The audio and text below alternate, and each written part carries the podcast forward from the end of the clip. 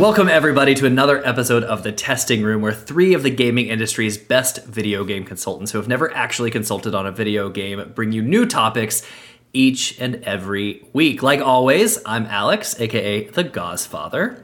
I'm Christian, aka Pseudowudo45. And I am Preston, the Funkadelic Jedi. Did you turn up the bass on your microphone, Preston? It was No. so deep. Just wanna he, make it he hit you with that radio. Buttery Yeah. It, it, it is you. You have a great radio voice. He does. Just so you know. I thank you for that because that's the only way I can use it because I spent a lot of money on a certificate. And it's nice to hear that. Thank you. You spent a lot. Of, oh, Oh, right. Yeah, it, yeah. suck- it sucks to work in radio they don't pay you a lot. Surprise. they So do don't do pay you a lot. No, they don't. So, uh, to be fair though, neither does this. So it's we don't one know. We haven't actually. We don't. We haven't monetized anything. Anchor keeps yelling at us, being like, "You've got tons of listeners, enough to put ads on it." And I'm like, eh, "No." Nah, nah, we're good.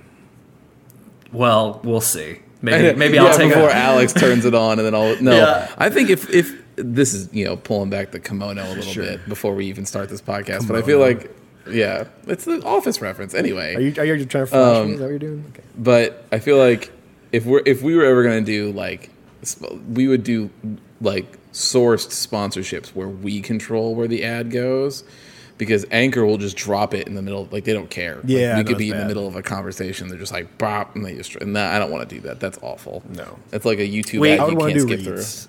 We would do reads. from, from what I hate. From what I hear, uh, Alex says we need to do MeUndies because apparently they'll just sponsor anybody, and she wants a discount. And then uh, Preston Preston is currently GameFly's only subscriber, so You there's know, no honestly, reason we should why leverage we don't reach that. out to Preston, GameFly. yeah, Preston should reach push. out. I can play a push. Yeah, yeah, yeah. Yeah, Preston should reach out and be like, "Look, man, I've been single-handedly sending all of your children to college, so Yeah, right. Yeah. the least Yeah, you can he- do is hook us I'm up keeping with a you afloat for the past 10 years. Yeah. So um, let's get into our weeks because we know this won't take um, very long. I will start because I'm just gonna say, hey, not a whole lot has changed for me um, since the last time we recorded. really, the Except- only I was gonna say the only thing I'll add, and we'll get into this in a few minutes, is uh, some Halo beta. So some Halo Yes. Infinite multiplayer, and we have some thoughts on that. Um, but really, same old, same old. Um, No, you also I- saw a movie. Well, well I'll, I'll, I'm getting there We'll get in a there. second. Games right now. Yeah, so still Tales of Arise and some of the others. I did boot up some Final Fantasy 14 to take advantage of the Final Fantasy 15 tie-in event. Mm-hmm. Um, it was a process, Did you get your car yet?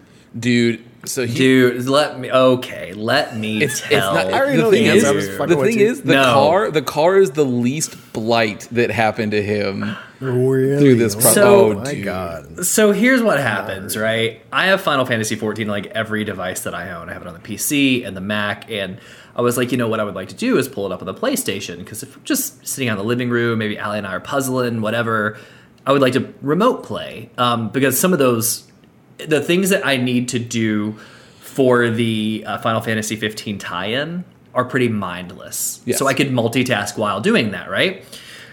So I, I download the app, uh, download the game on my PlayStation. I log in.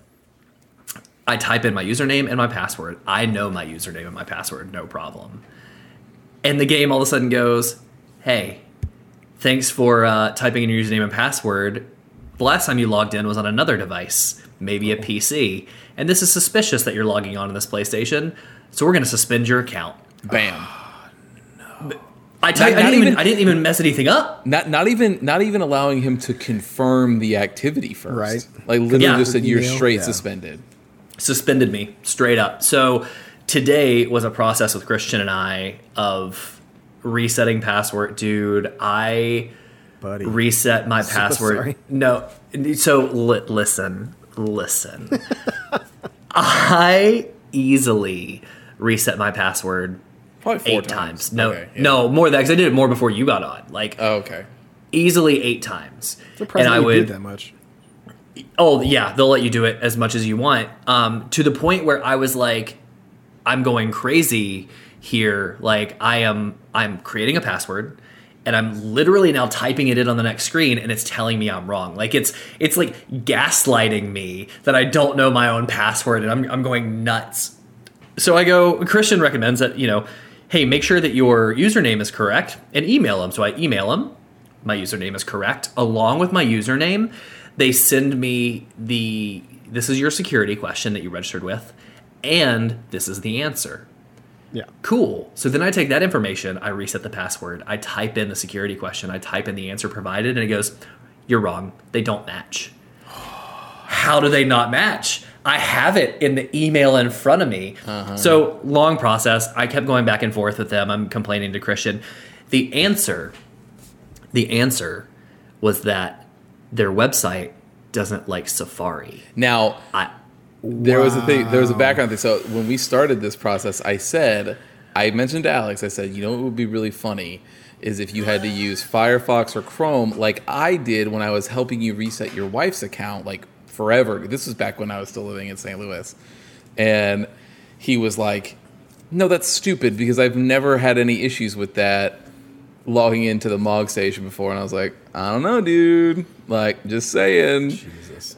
And so then when Alex, I finally got on, I was trying to help, and then yeah, I was like, hey, just for fun, just try Chrome. So then he did it, and he, do this Right through. The silence on the other's end of the microphone. Oh, because it was just working the entire oh, time. Oh, he was furious. It was, it was, dude. because it doesn't well first of all it doesn't make sense so like i was already pissed but the amount of hoops i had to jump through when it when i didn't even do anything wrong like if i would have messed up my password three times yeah i get it but i typed everything in properly Yeah. like i know my account and now i had to download like the uh, authenticator app christian recommended because now i've had to change my password so many times like i'll definitely never remember. So i had to like throw it in the keychain so my computer remembers and uh, do the authenticator so i don't have to run into this. But it was just it was mind-blowing. Like send me a message send me an email say hey was this you? Nothing. Just like suspended. Because we don't recognize the device which would have been on the same network and the same general geotagged location. But they were like nah not not you anyway so i'm on 14 now christian and i had a chance to play Yeah, for uh, a good seven minutes um, oh, Jesus. Okay.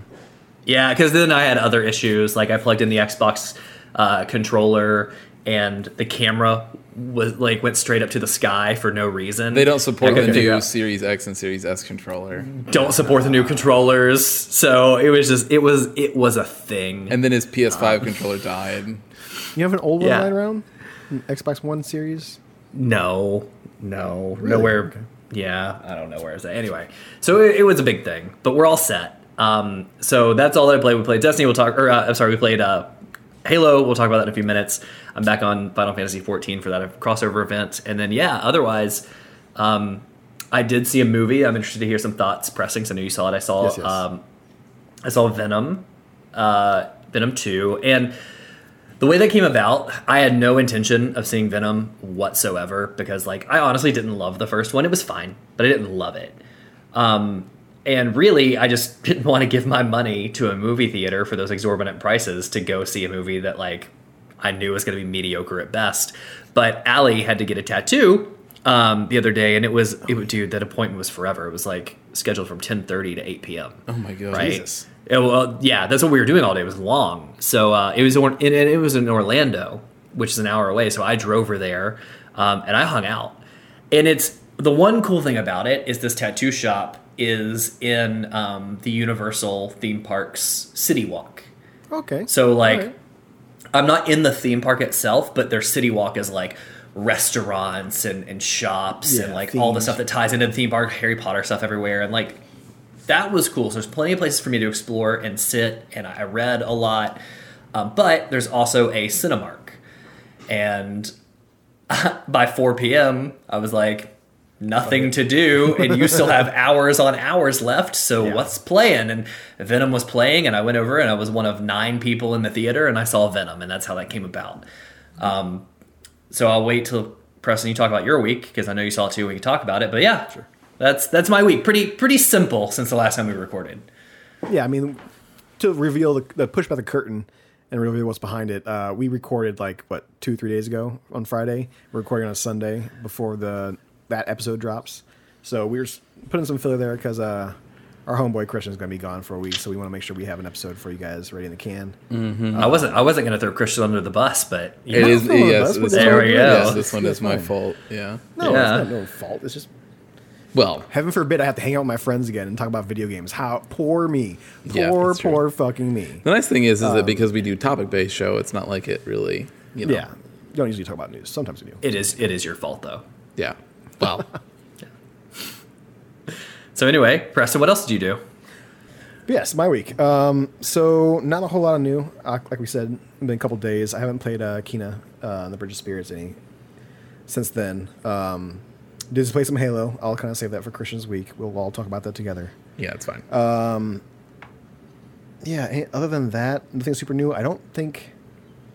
I did not watch the new Ted Lasso since the last time. I don't think. I don't think we discussed Yes. that. yes, you did. You watched Wait, it last wait, night. you We watched it. We have not talked. We have not Talked talked about, Halo, it. But you watched talked it. podcast. Yes. Right. Correct. Correct. But yeah, um, Alex said one thing to me. I won't go too hard into it because we just, you know, not the Ted Lasso podcast.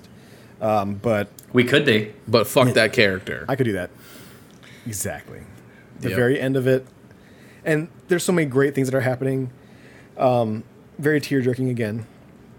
Uh, super emotional. And, uh, but Until the again, we end, talked when you this just last feel time, I was super pissed off. I'm like, okay, I don't like this character where they're going with it. Mm-hmm. They're making me hate this character. It's obviously a, a reason for it. So we'll see what happens. And like, yeah, they could redeem it maybe.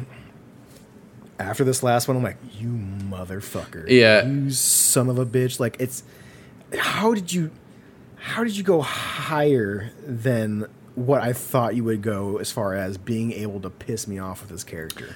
Like it's just like yeah, like your day is fucked. By the way, it's also this person's re- fault. I'm like, I'm I'm interested to see when that information came out, right? Because like Trent, when he sent that message, he was like, "This is what happened," but like that could have been sent to him an hour ago, or it could have been sent to him weeks ago.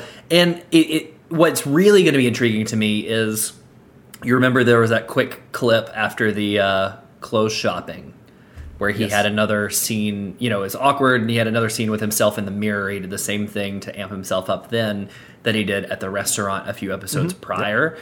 And like, was that what it was? Did you did you get frustrated and embarrassed at what you did, and then like amped yourself up, and then went and made a stupid mistake? And if that's the case, like, yeah, that character sucks. But it also, I'm interested to see how Ted handles it because yeah, I because they can do it. They, if, Yeah. if I have any faith in a production company or a director and writers team, it is this one to be able to bring that man back um, to redemption, and I think they will. I think they will. It'll be something about like you know.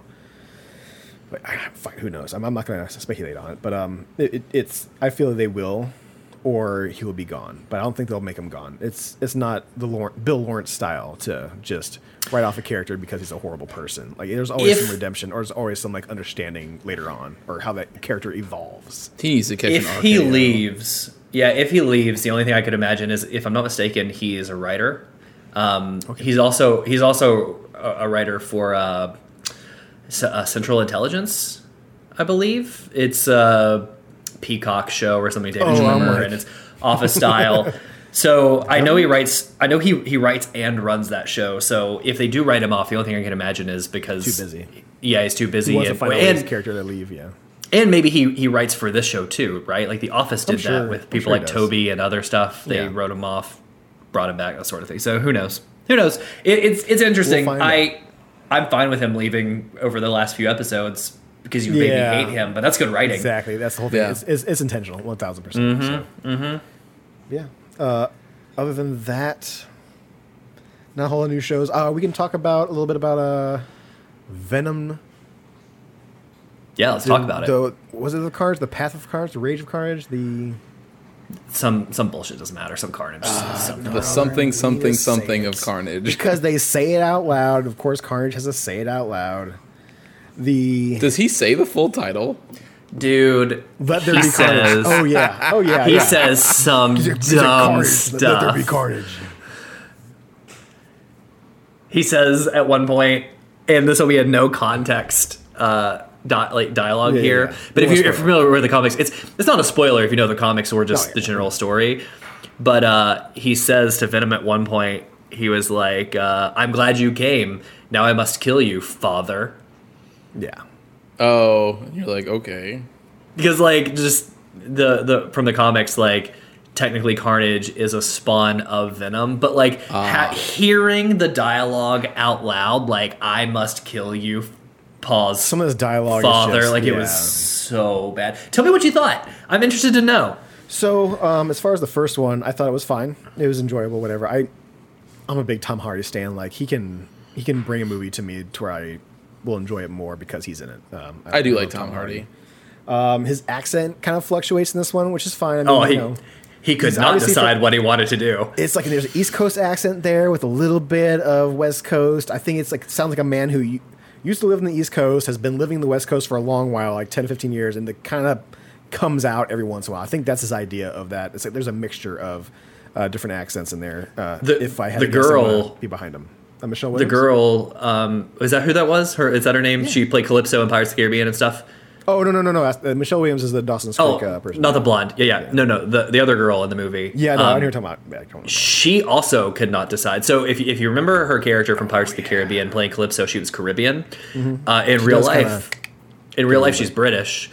Um, in this movie, I don't really know because it was a mix of all three at any given point. Like, sometimes it was Caribbean, sometimes it was like British, sometimes it was straight up just like I'm a little Southern. Could not decide. That's Yeah. unfortunate. How Yeah. Uh, you know? And this is, I mean, you know, I'm not a movie director, but how do you, allowed with that. how do you, how is you a director not look at that and go, hey, let's, you need to run that line back. Like, what are you? You know who directed it? Andy Serkis directed Yeah. it, which is like so frustrating. Wow, Yeah, Yeah. that's super surprising. is that uh, that should be Naomie Harris? by the Mm-hmm. Yes. way, as far as the actress. Yeah. Because Um, he usually is like a slam dunk director, right? Uh, what he did is some of the last Planet of the Apes ones. I think that's what the last thing I remember him doing. He he uh, he was location director for all three Hobbit movies. Gotcha. So like he would because they did them such a short timeline. Peter Jackson would do part, and then he would do part. So he did he had a Got huge you. part in Okay. directing that.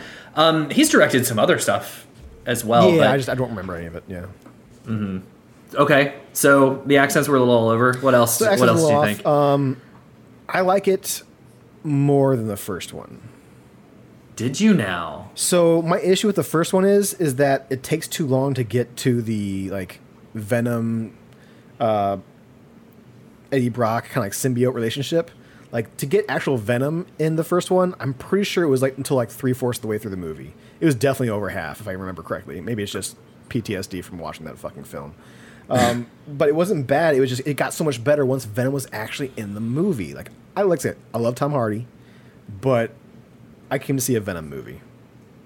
I want to see Venom, but it took Yeah. so long. I get it. Original origin story, origin movie.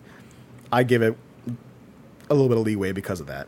This one, 100% Eddie Brock, Venom, from start to finish, uh, with a little bit of things in the storyline here and there. But it's just it's it's what I wanted from a Venom movie. And if you're gonna keep Tom Hardy, if you're gonna keep going with this storyline, that's what I want.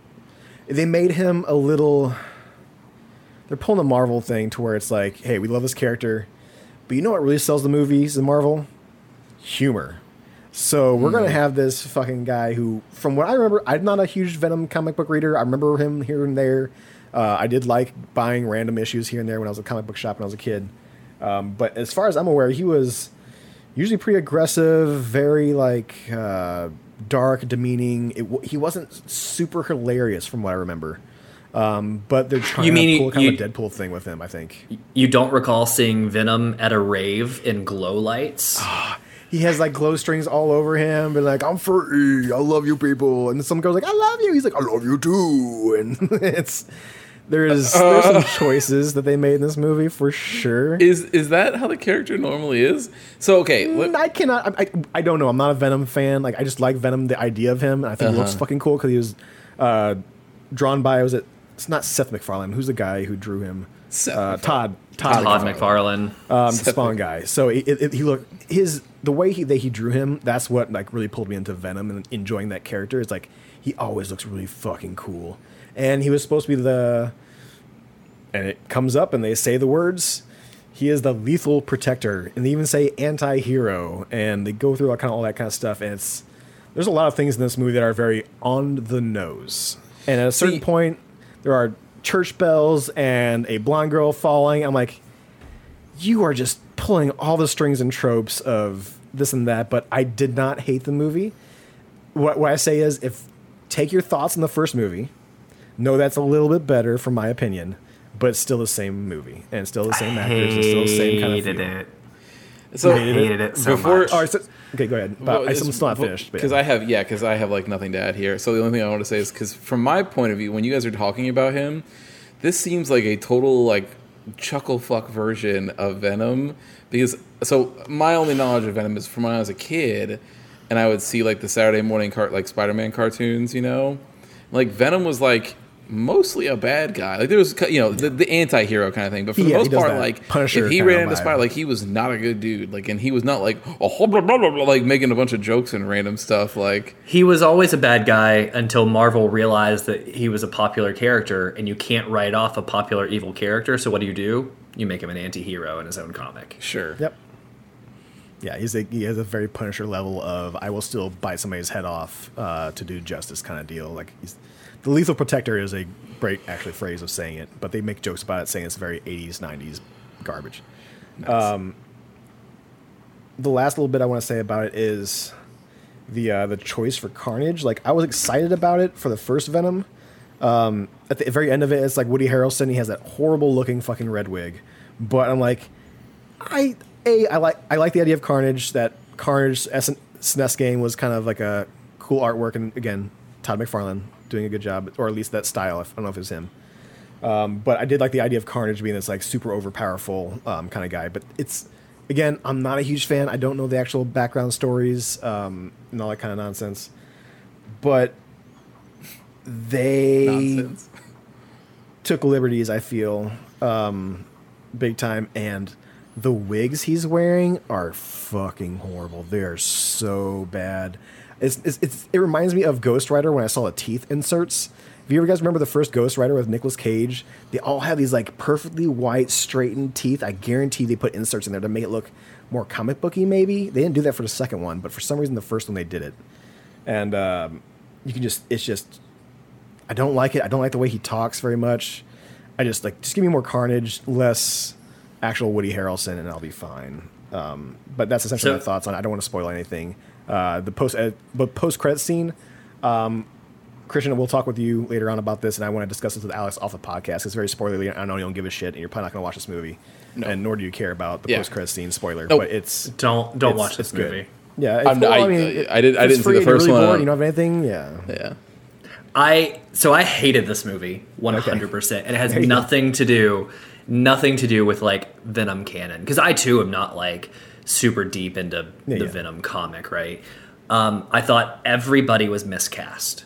So like Tom Hardy is is fine as Venom, eh, but as I Eddie like Michelle Brock, Williams, but she's just a great actress altogether. Like She's she, She knocks it out of the park every time. I'm, I'm talking about the main three, right? So Venom, Scream, and Carnage, and none Oh, of those yeah. spoiler because they're all in the preview. So I think the three mains are all miscast. Um, I like Tom Hardy, but the way they have him play his Eddie Brock, it what they redid the first Venom. So like, it's not super consistent on who can hear Venom and who can't, and like when they can hear Venom and It's when they if he's can't. out, if he's off the body and talking, you can hear him. But if it's just inside the body, that's when only Tom Hardy can hear him. That, that, that's, what- that's what my understanding. Because when they're having that conversation with Michelle Williams at a certain point, um, Mm-hmm. let's say in the first movie, it's the venom is in her body and she's having a conversation with Tom Hardy, but he cannot hear him. So if he's out and talking, you can hear it. If he's not out and talking, you can't, from what I understand. So let's talk about that too, right? Then why does Tom Hardy have to speak to Venom out loud? He looks like it, he walks around town doing these ridiculous things like speaking out loud or punching himself or doing other stuff. And then he looks at people. He literally, at one point in this movie, looks at a security guard and goes, Sorry, I don't know what that was. I'm having a bad day.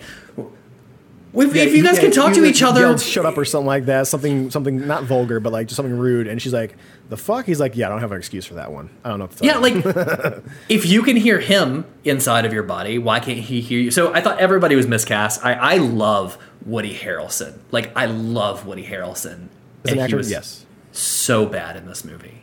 Like I he don't was like so, the voice. I don't like the way they chose to go with I that. It wasn't great. I didn't like anything about him. No, it was awful. Um, and then so then there were other things about the movie that I hated, and it really just comes down to like things about movies that I hate. So um, in the very beginning, there are two young like Woody Harrelson's character and the other girl. There there are two young versions of them. Know where you're going. Now, now normally you would cast two young actors. And you would have them speak to each other like normal human beings. Get- Here- wait for, wait for Kristen. they cast two young actors and they dub their voices with the older actors. Oh Why would God. you do that? Oh my god! So you have Woody Harrelson doing a voice actor for like a twenty what young twenty Why? late teen. Why would you do it? It doesn't make any sense. You don't need to. You don't need to, and you that's can see really it. Like bad. it's It's bad. It's, It's- bad. Bad. so so from and and that's like that's second one. The first scene is this scene with them to set to set the characters up, right? So like, Yeah. why would you why would you do that? Like cl- your voice can age. Nobody would care. Like that's not something that stands out. The other thing that kills me about movies is when characters can do things they shouldn't be able to do. Um, and what I mean by that isn't I'm not going where you think I'm going with this.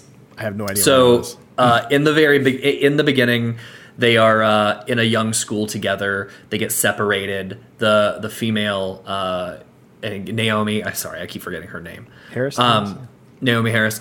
She ends up essentially getting locked away. Like in a she's not in a jail cell, but she essentially gets locked away from the time she's. I don't know. What were they Preston? Maybe 15, 16 years old? yeah, I was gonna um, say late teens, early twenties, maybe if you want to get weird with it. Yeah. she gets locked away.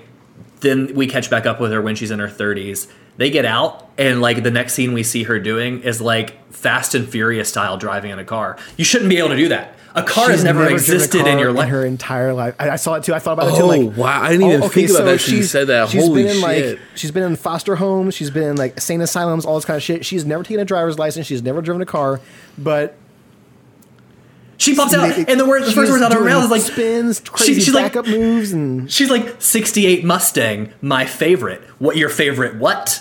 You've Yeah. never driven a car before. you might like, Like- the picture of it, but you don't know how to drive it. Oh, that's so weird. that was a weird one. That yeah, that was definitely something I go. That's uh, I don't think she knows how to drive a car, especially that well. And then the other the other two things that ruined it for me, and it was just it was these little things. Like the story itself, I can forgive a lot because comics are comics. Comic book movie, yeah, whatever. But like these little things, um, Carnage, when we first meet him, pardon my animal, who's also incredibly No, enraged in this movie. I was laughing at. He's like, "Fuck Venom." he he absolutely is. Um, so when we first meet Carnage, he is uh, you know his character is around other criminals, and he is breaking out, and he does two things that happen in the scene. One, he does a superhero move that never happens again.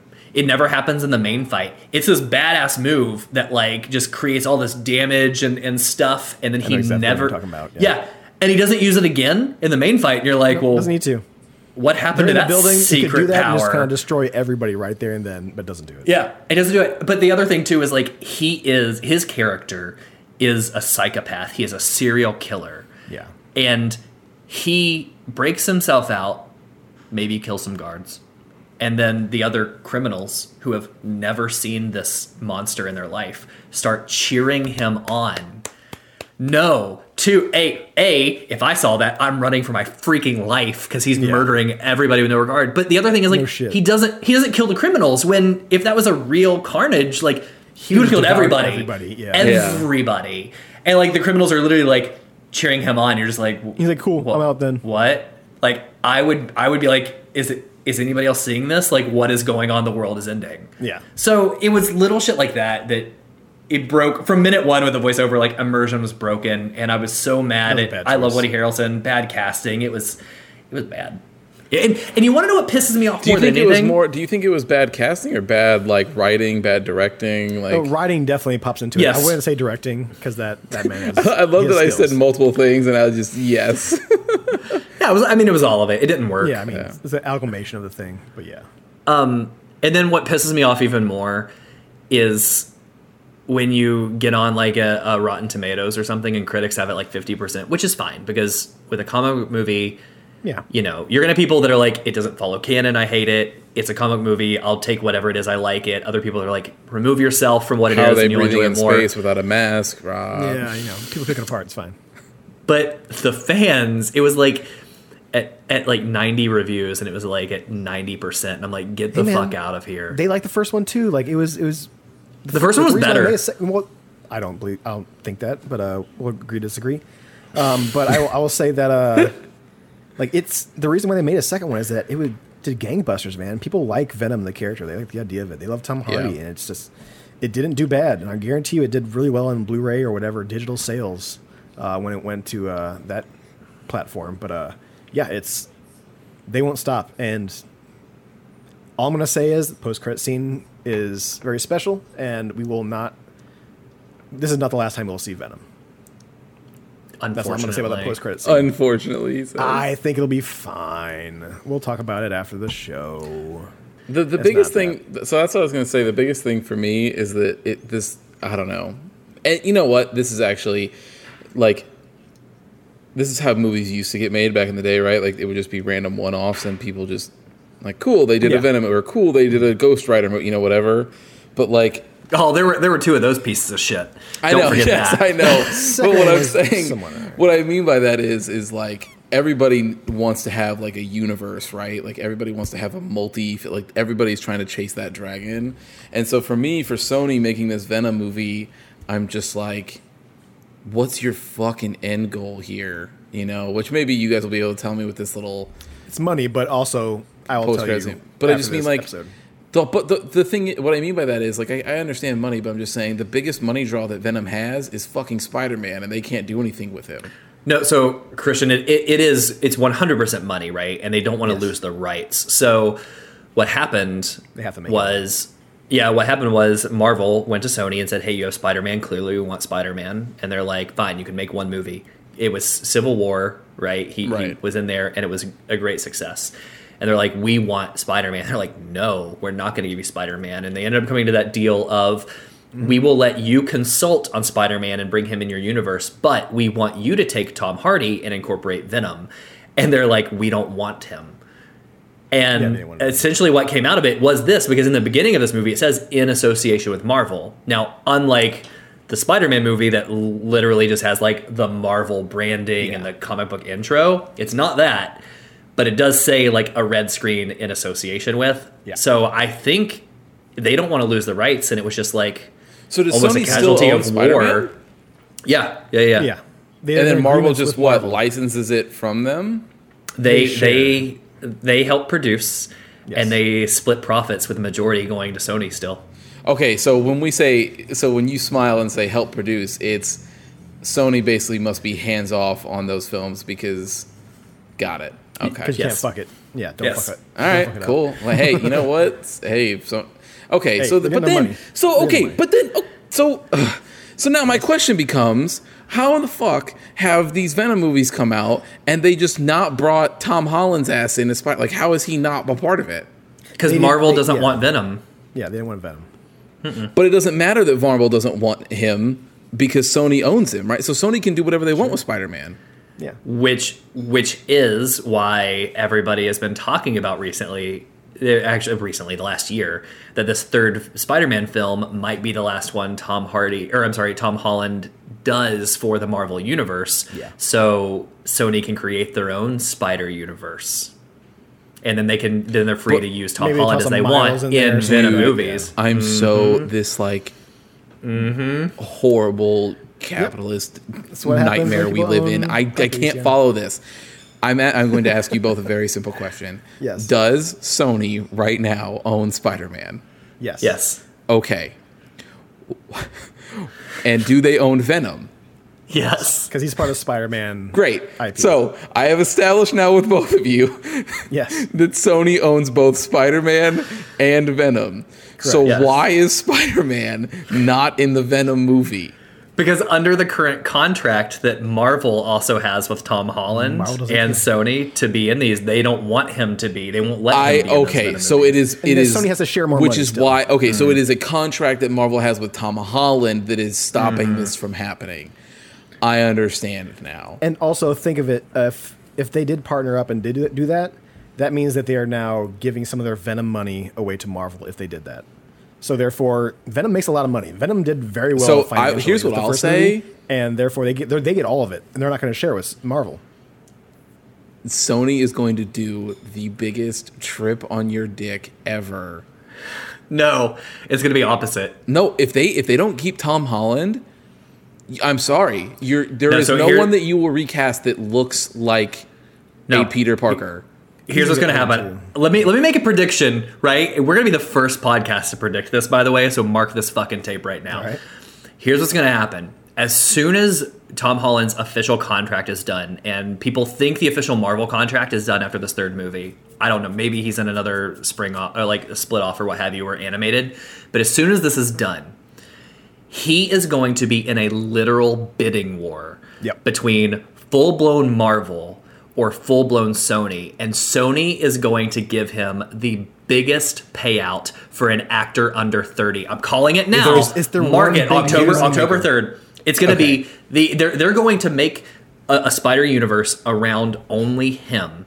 Because keep in mind, they have all the rights to these other characters, the Sinister Six. That's why they that's why they made the Andrew Garfield movies Yeah. because they didn't want to lose the rights originally. They Right. know this makes money, right? They are going to make him the highest paid actor, like under thirty years old, in here's two years. When here's the calling it. I, I okay. I, so Mm-hmm. I I want to bet the opposite only because Sony does not have as much money as Disney. Disney has more money than anyone on the face of this planet, and there is not a chance in hell that they get outbid by Sony. There's just no They won't. They won't. They won't agree to make him the face though. Sony will like make the universe around him. I think that there's Tom, no way that there's Sim- no way that Tom Disney does Holland has enough. There is he must have people around him that will look at him and go, "You will not do movies after this." Like these movies mean, are going to be so got Uncharted, shitty man. and so bad. coming. Yeah, oh, with you know what? I'm not even Um, going yeah, to get I- it. we're not going to go. We're No, with that. Yeah. but why do you think he has Uncharted coming? Who makes that movie? hot. Yeah, yeah. No, who makes it? Sony. That that movie's going to be awful. It's, It's be a so Sony's, bad. but it doesn't matter. It's a Sony studio, dude. He is literally going to be Sony's cash cow. Like they're going to Oh, give yeah. him so much money, it's going to be insane. He's their boy. Yeah, for sure. Yeah. I don't see it. I don't see it. Say yeah. I bet you All they right. I bet you they recast Spider Man because Tom Holland says no. They're gonna recast Spider Man and it's gonna be awful. No, they're they're going to tell him take a break. They're going to do something with like a Miles Morales for a year. Yeah. They're going to pull Venom back for a year, and after they do that contract in three years, we're going to hear an announcement of a new Venom Spider-Man movie, and that's We'll gonna see. it, it's see. that's what's going to happen. telling you, Yeah. yeah. All right. So Well, terrible so- movie. Don't combo. watch it. Yeah. So Uh, then if if you like Venom one or you're okay with it and you kind of just want a little more of that, that's the only reason why I would say go watch this movie.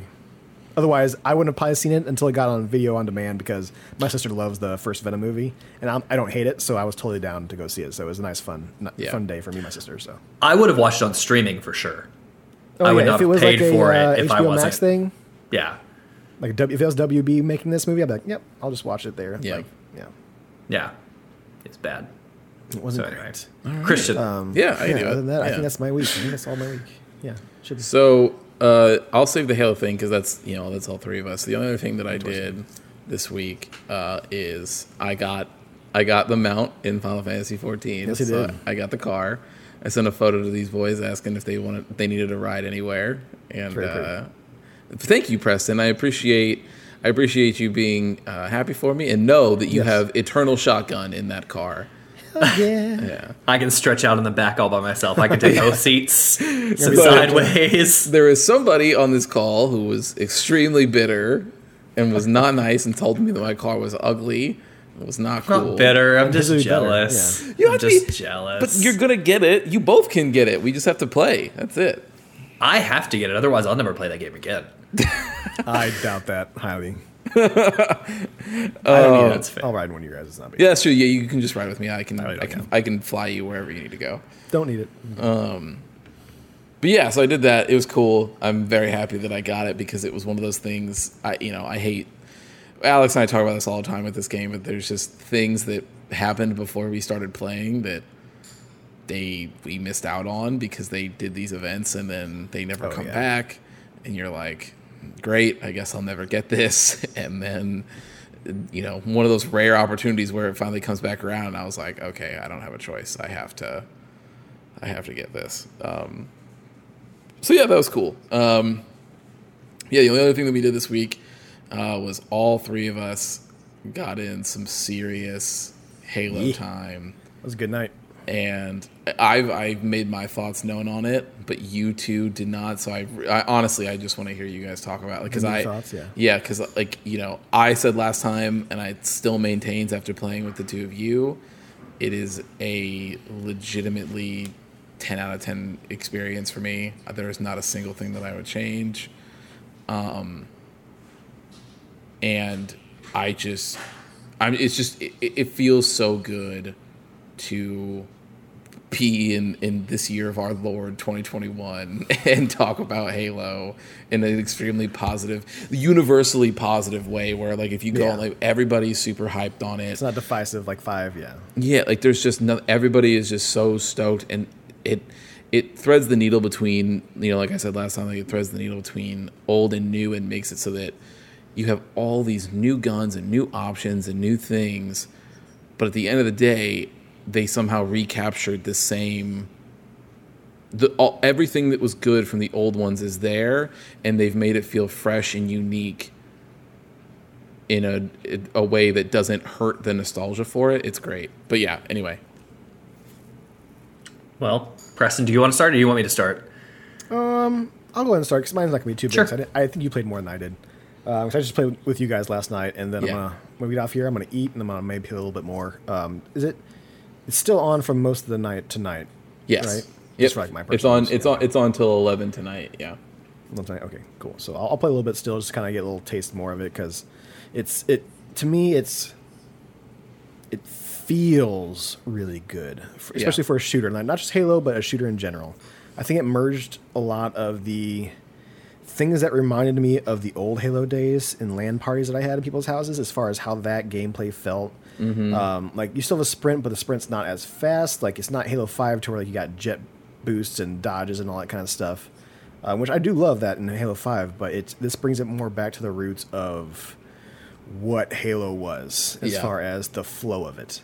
Um, again, no loadouts, so you're kind of just picking up weapons on the ground or that are on the wall. Uh, mostly it's just on the wall nowadays. It's just like a locker kind of wall uh, piece. Or they drop from the sky sometimes. Or they drop from the sky. Yeah, that, that's really cool too. Like they just drop down vehicles and things from the sky. There's no just like random respawn. It's uh, very immersive, and it, it just felt good. Um, so yeah, the, the feel of it they they nailed. I think this is probably the best feeling multiplayer game I've played as far as especially with Halo comes. Um, but definitely won't be messing around with any first person shooters for a long while when I start this back up. Uh, the only other thing I'll kind of also touch on, outside of the fact that the weapons also feel great, but we talked about that a lot last time with you and when I was watching it. Um, I'll let Alex maybe talk about that a little bit more. Uh, but the map layouts, I think, are just very well done, very well thought out. I think I played two, maybe three maps, um, and they just they did a really good job. I did Yep. not feel that there was anything that was too far off the beaten path to where I felt like I was walking around for too long and not having any action. Um, is very very well thought out, and those those map designs are fucking phenomenal. So it's it's I, I can't wait. Was it November the multiplayer comes out? Yes. No, November is when the game launches, I think. So that, that's full like the threshold. Yeah, Like, let me when- yeah, let me look. I think it's that and then co-op launches later. Let me double check on that. Yeah, I think like late on the year, or maybe close to like the end of the year. Um, but yeah, that's my kind of my thoughts on it. Um, love the gameplay. I think the map design is phenomenal. Um, but I only tasted a little bit of it. I think Alex had more, we'll kick it to Alex. Sure. So I, I guess I think the only way for me to talk about this game is to tie it in with our uh, Destiny check-in, right? Just I- honestly, yeah. So I hadn't played Destiny in about a week and a half. Um, when we were playing Destiny, I really enjoyed it. It was it was nice.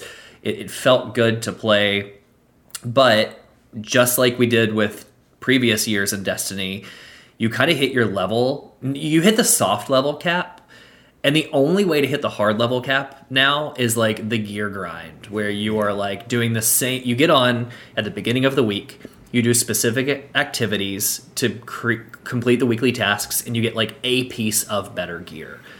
And now your gear score is only going up by like one point a week, unless you want to do the raid. And we're not, we're in this weird limbo where like we're not good enough gear score to do the raid yet. And we have quite a ways to go to get there. So we're just getting like one piece of gear a week. And it's just, it's a monotonous grind. So I, I you know, I haven't played in a week and a half, and I'm just like, yeah, it's, you know, it's fine because the new expansion doesn't launch till February, so I have plenty of time to do what I want to do with this game. I don't feel guilty for putting it down. And then I hopped on this beta, and dude, like to echo the things you said. First of all, the level design, Preston, is incredibly thought out. Like I couldn't agree more. It- Fantastic. yeah, it, it's fantastic because unlike Call of Duty or Destiny, um, Call of Duty I think has this issue more. You can play to your style, which means if you want to run and gun, you can run and gun. If you want to sit back and snipe and camp, you can sit back and snipe and camp. If you're like me, who likes to run and gun and dies a lot and has to tell myself to play slower, Right. You, it, the maps are made to adapt to the way you play, which is brilliant. Call of Duty has a problem, and the reason I quit playing Call of Duty four years ago is because it went from only being able to camp to overcompensating to never being able to camp. So your lifespan is like 10 seconds. You run and 10 gun. seconds. Yeah. yeah, you run and gun. You might get a kill or two, but then you're dead. And you're just like trading kills where this one you can you can kill you can run away you, you, your lifespans are longer you survive for longer and if you're surviving for longer you just you're happier right it just feels better because you're not constantly like respawn come back respawn come back Yeah. Um, now so that's one problem i think these maps fixed um also yeah the sound of the guns and the feel of the guns they are deserve an award. Like, Yeah, Yeah. The sa- each one sounds unique, and they feel hefty. Like if you when there's no haptic feedback like the PlayStation console has in the controller, but even still, shooting a sniper rifle and shooting a pistol are two completely unique controller feels, and it feels great. like there's Both such a loud great. like kerchunk when you shoot the sniper. Like it's Yeah. yeah. And uh, somebody shot one near me. Remember, Christian? I was talking about that maybe earlier today or late last night, and you could just hear like the sound when it hit somebody. The ping, It- yeah. the ping like even sounded like something you would see in a war movie like the sound quality is great um but the other thing this fixed for me that i've experienced in destiny and old halo like halo 5 and, and so on there i always felt if i took a step away from the game outclassed.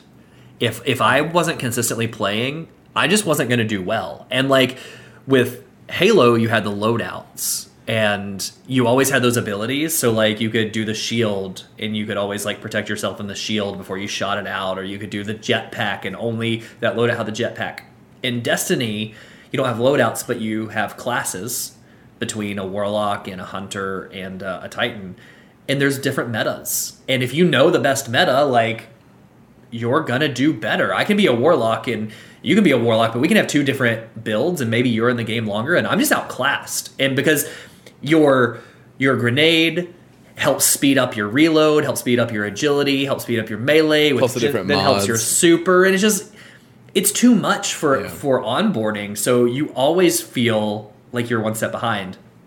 This game fixed that they gave you the special abilities, but you only have them for so long. You have to pick them up so everybody has the the same chance.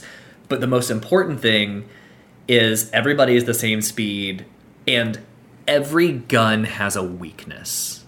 So you can you can be as good as you want with any gun, but you can also beat any gun with any gun. So like, you know, if if I have a battle rifle and you have uh, you know a sniper rifle or something, like it doesn't matter our skills. It comes down. It's almost like the game of chess. Like your gun's not necessarily more powerful than mine, but maybe you're just better at the strategy, or I'm better at the strategy. Like there's It comes down to That- po- positioning strategy, like trying Yeah. to. And, and yeah, and you have to figure it out, right? Like for the sniper, I'm gonna strafe back and forth and get headshots. That heat gun, like if somebody has the mod shooting horizontally instead of vertically, like you could probably jump over it or Yeah. slide under some of those bullets if the people aren't paying attention. So there's some things to figure out, and I was definitely outplayed a lot. Like my kill death ratio was not good. I died way more than I killed. But I never felt outclassed. Yeah. And that was the most important thing. Like I would respawn and go, okay, I'm gonna go this I'm gonna go this different area. Or like I'm gonna flank this person this time, or I'm gonna pick up a different gun on my way to that person. And it was just it was fun. The whole thing was fun. I honestly, Preston, to your point, what I think when this game launches, like, I, Destiny was good, and it was free. So like, congratulations. But if you're gonna ask me to buy that expansion, like, I'm probably not because this game felt so good and. You can buy the story, but if you just want the multiplayer, they're giving you the free. multiplayer for free for Yep. anybody, And which I'm is pretty sure incredible. if you have Game Pass, that's also the Yeah, if you are paying for Game Pass, you'll get the full game for free. Yeah. yeah Even better. So there you go, right? Yeah, I'm still Um, buying it. I'm still buying it because I, you know, I want Nice three hard four copy three to to have my a money, but Yeah. yeah. Yeah, and like there's other games. I know people that are listening to this might be like, "Oh, you know, Call of Duty Warzone gives you the game for free and stuff." They give you a mode for free. Yeah. Like they're give the three four three is giving you multiple different multiplayer The multiplayer suite. mode, the whole thing, right? The suite. Which I did Um, look up by the way. So it comes out December eighth. Okay. So the game comes out December eighth, and it's the campaign and the multiplayer only, and then season two of the game. So three months from there. That's right. Co-op Is. Well, co-op and the Forge? I think comes out that time. So now I'm in this weird spot with Destiny, right? Where it's like this game felt so good, and I had so much. I don't think I've had this much fun in a multiplayer in a long time with you guys, right? Like. Destiny's fine, but like this was fun. Oh, yeah, we had a lot of fun. good. Chris, I think the Christian and I time we today played was like mo- like Monster Hunter probably. Yeah, Yeah. Christian and I today were on with his cousin, and we were doing capture the flag. And uh, dude, his cousin was giving him shit for Yeah, his that's that's drivability on the Warthog. too. but like, we, we do that. Yeah. but Christian just kind of pulls up as one of those like hop in loser, and we just hop in the Warthog, and we're like doing laps, just you know, it's just it, it is it is fun, and it's fun because it's so well thought out from the levels to the guns to the balancing to making it all seem fair. Um, that now, do I don't like I could go pick up Destiny next week, but if I know, like I'm I'm going to be playing this, like, do I even care to pick it up? It, like, is it even yeah, worth it it? by definitely this feels point? like there's a time limit on it, right? Like Yeah. I'm interested, like because we have, you know, we since we started playing, like we got a more solid group of you know friends that we know that will be able to play and help us do some of that that bigger content.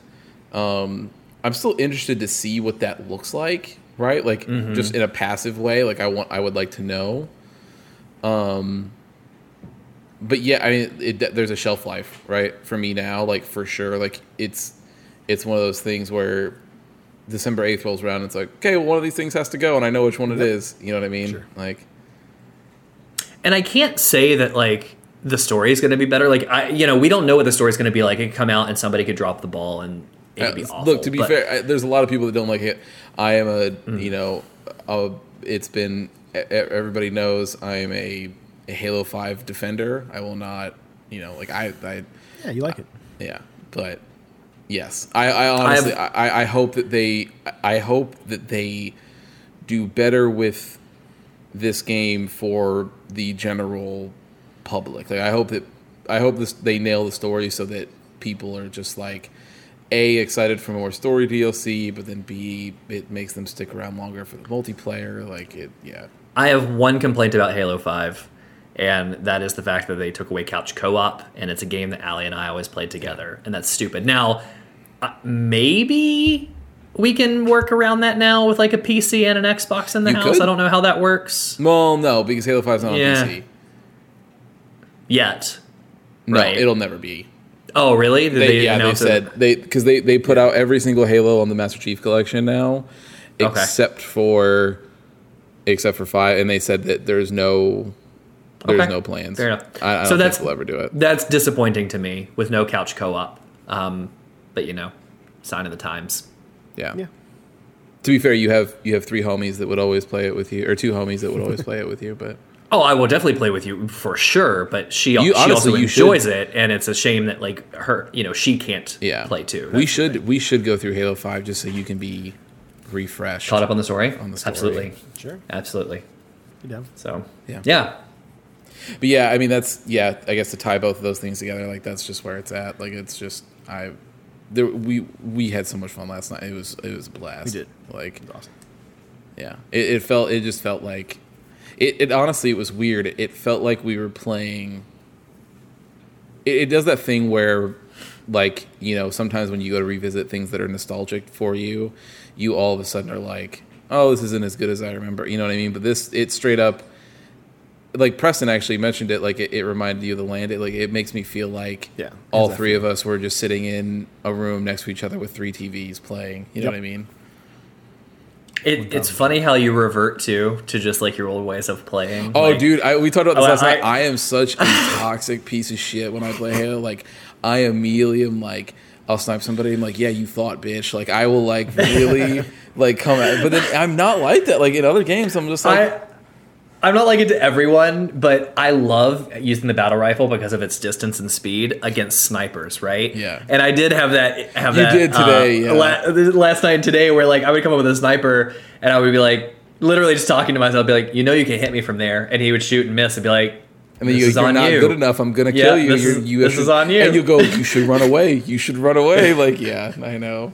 It's so There's good. also the you know like just the the the the toxic gestures that Halo will let you do to people like yeah and then the rage when it happens to you like I, Alex Alex got teabagged today uh, and By- no it was last night it was last night It was last night, but by somebody that didn't kill me. Yeah, like it it was, was last- by the he guy was was like- chasing. and so he immediately looks and finds his gamer tag and goes I am hunting you for the rest of the match like he's like I'm not gonna let up I will find where you're at like yeah it's just it's dude I yeah it's I'm I'm glad you know I'm glad you guys liked it too because it's one of those things where you know like I'm a huge Halo mark right so like there's very little things like it to be honest if if 343 would have you know just kind of re-released the Halo 5 multiplayer suite with some tweaks, I'd have been like, sick, more Halo. You know what I mean? Like I would have been fine, right? Like it wouldn't have, it wouldn't have Yeah, bummed me out. But but yeah, to see that con- that's that's where I feel more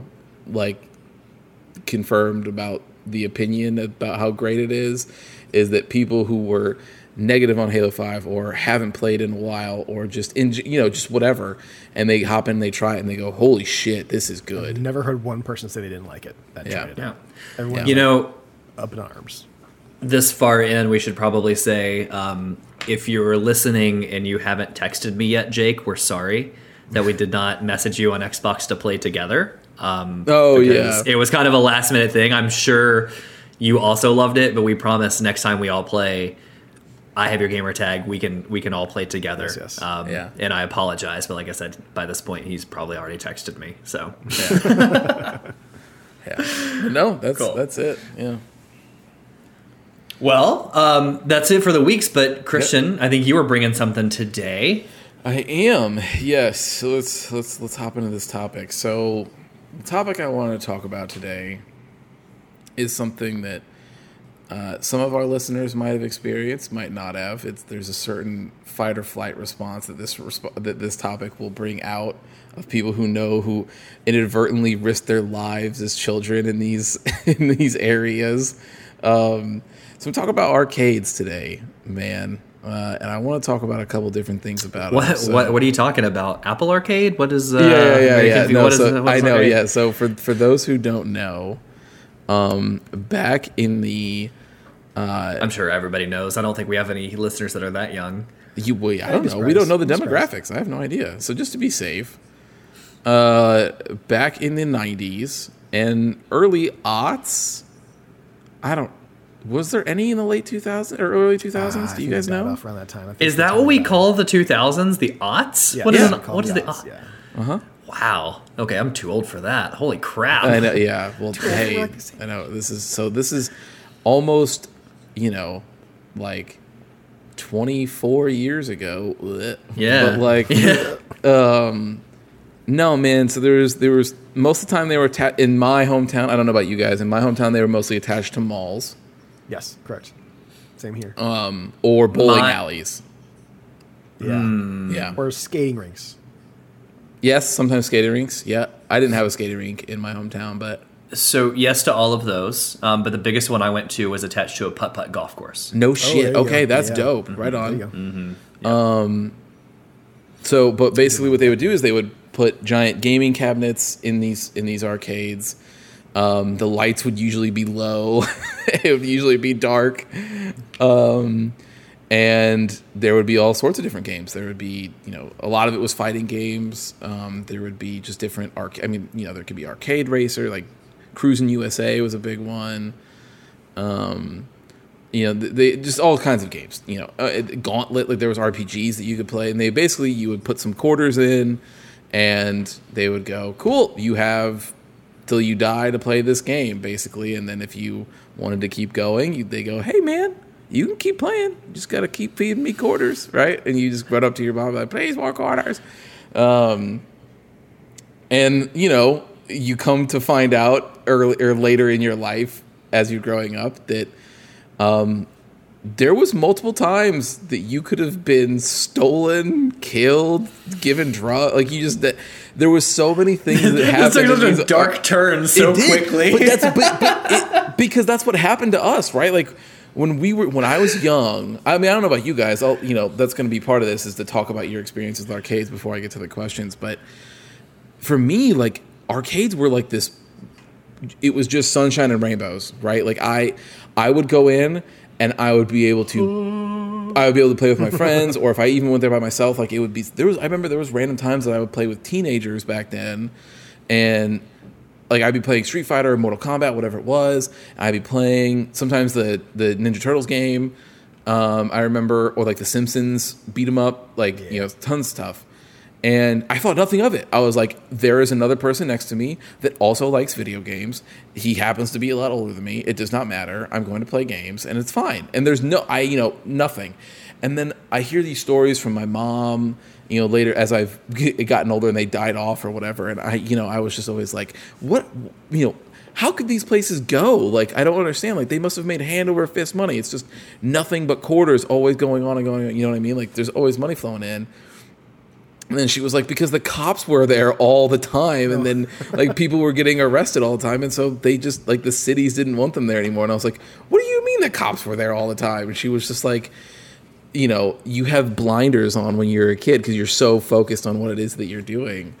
Um, but yeah, like dude, like there would be drug deals that would go down in there, and people would get arrested, and there'd be fights and all this, and you just would never, I just never crossed into my vision. You know what I mean? But like, I know I know some friends the the first time they ever tried alcohol was like a, a Bud Light or a Budweiser or something out of those little metal cans uh, At an that would be arcade? No shit? That's amazing. That's so see? our so our arcade like I said was at a putt putt like the big one that we went to and it, it by the time we were getting older it was this huge like they called it Rock Lake and it was a huge cliffside and then it was like a, a man made pool essentially they just like closed quarantined the water off and then turned it into a pool. And it wasn't like lake water it was pool water eventually. Yeah, but it was I don't know built in like 60 or 70 so at one point it was lake water.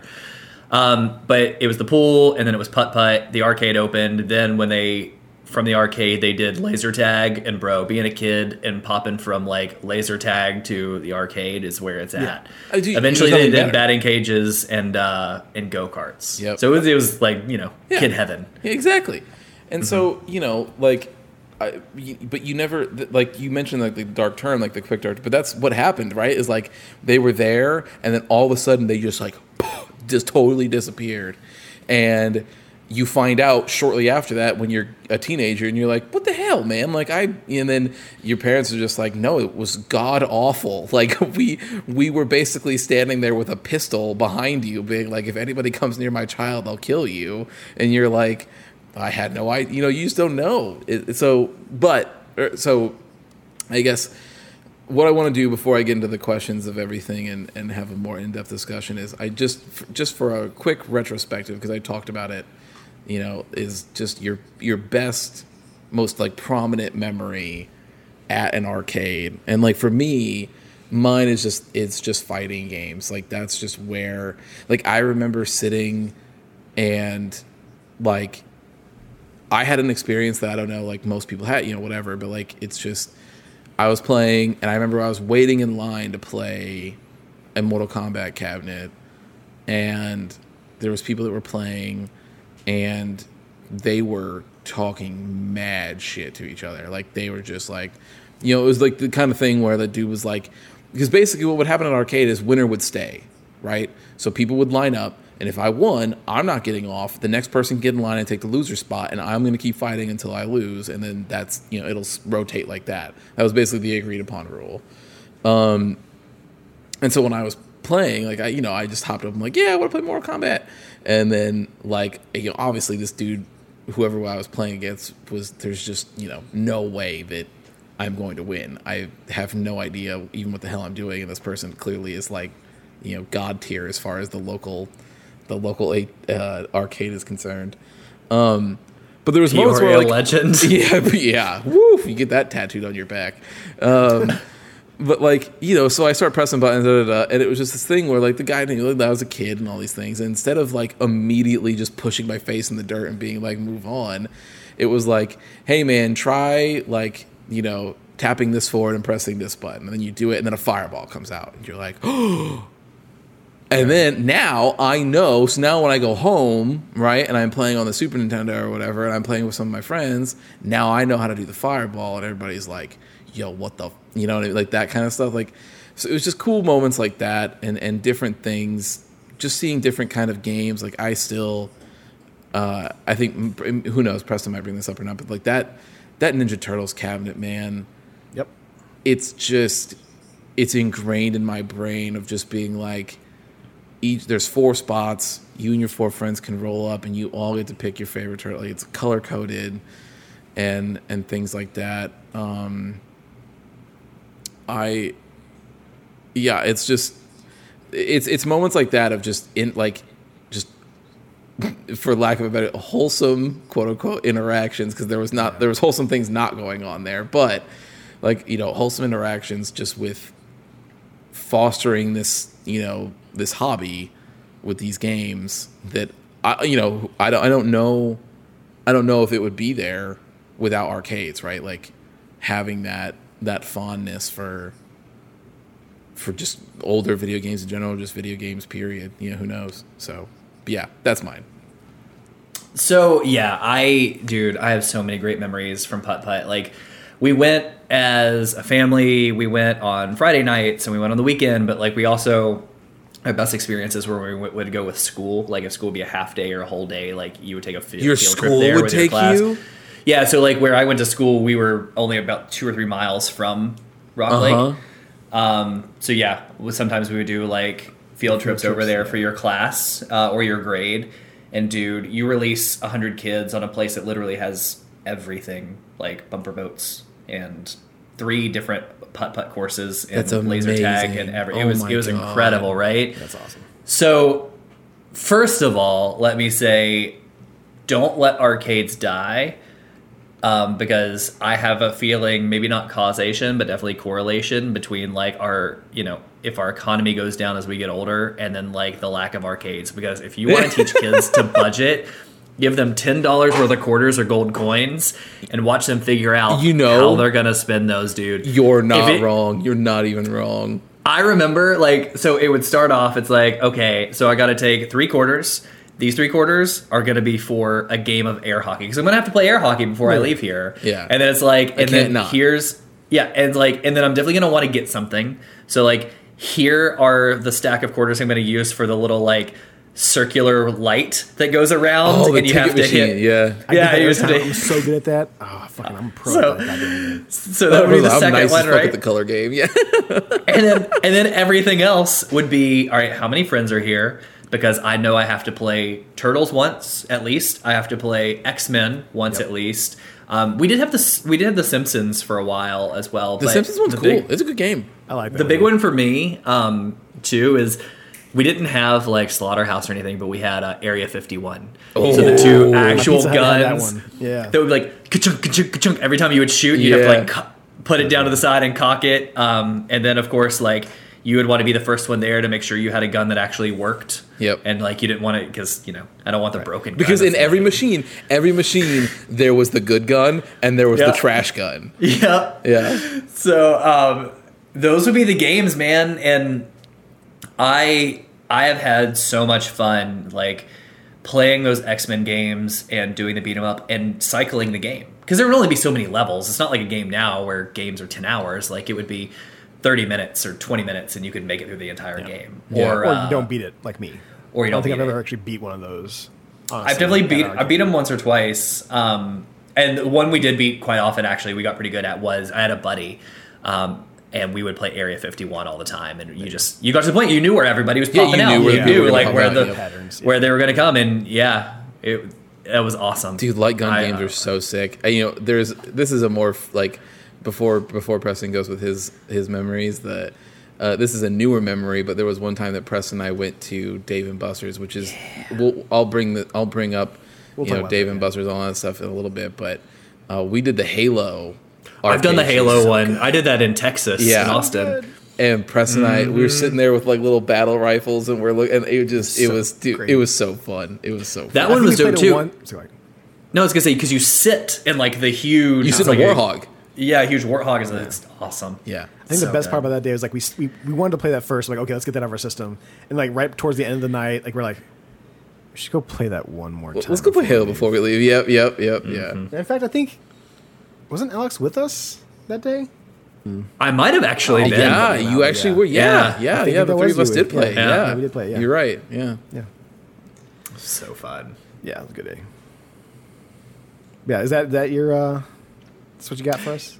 Yeah, yeah, yeah. I, I mean, I would agree with you guys, right? Like, just I have very strong memories. I never had anybody super nice with fighting games, but then again, I still Yeah. didn't play fighting games back then. I didn't either. Um, yep, nope. But three friends, dude, get three friends slamming those sticks together, even as bad Yep. as you were being young. Beat 'em ups are so Cyclops, good for that. yeah. yeah. Oh yeah. Um, I would say for like my history with that, it's it's like sparse but happens still. So we move around here and there. I would say up until fourth grade, I lived like out more in the county, like St. Peter, St. Charles area, and there was a uh, a tilt arcade is what it was called, uh, attached to one of the uh, county malls.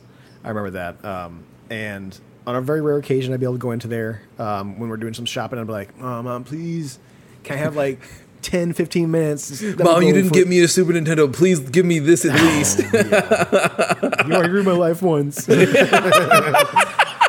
Don't take this away from me.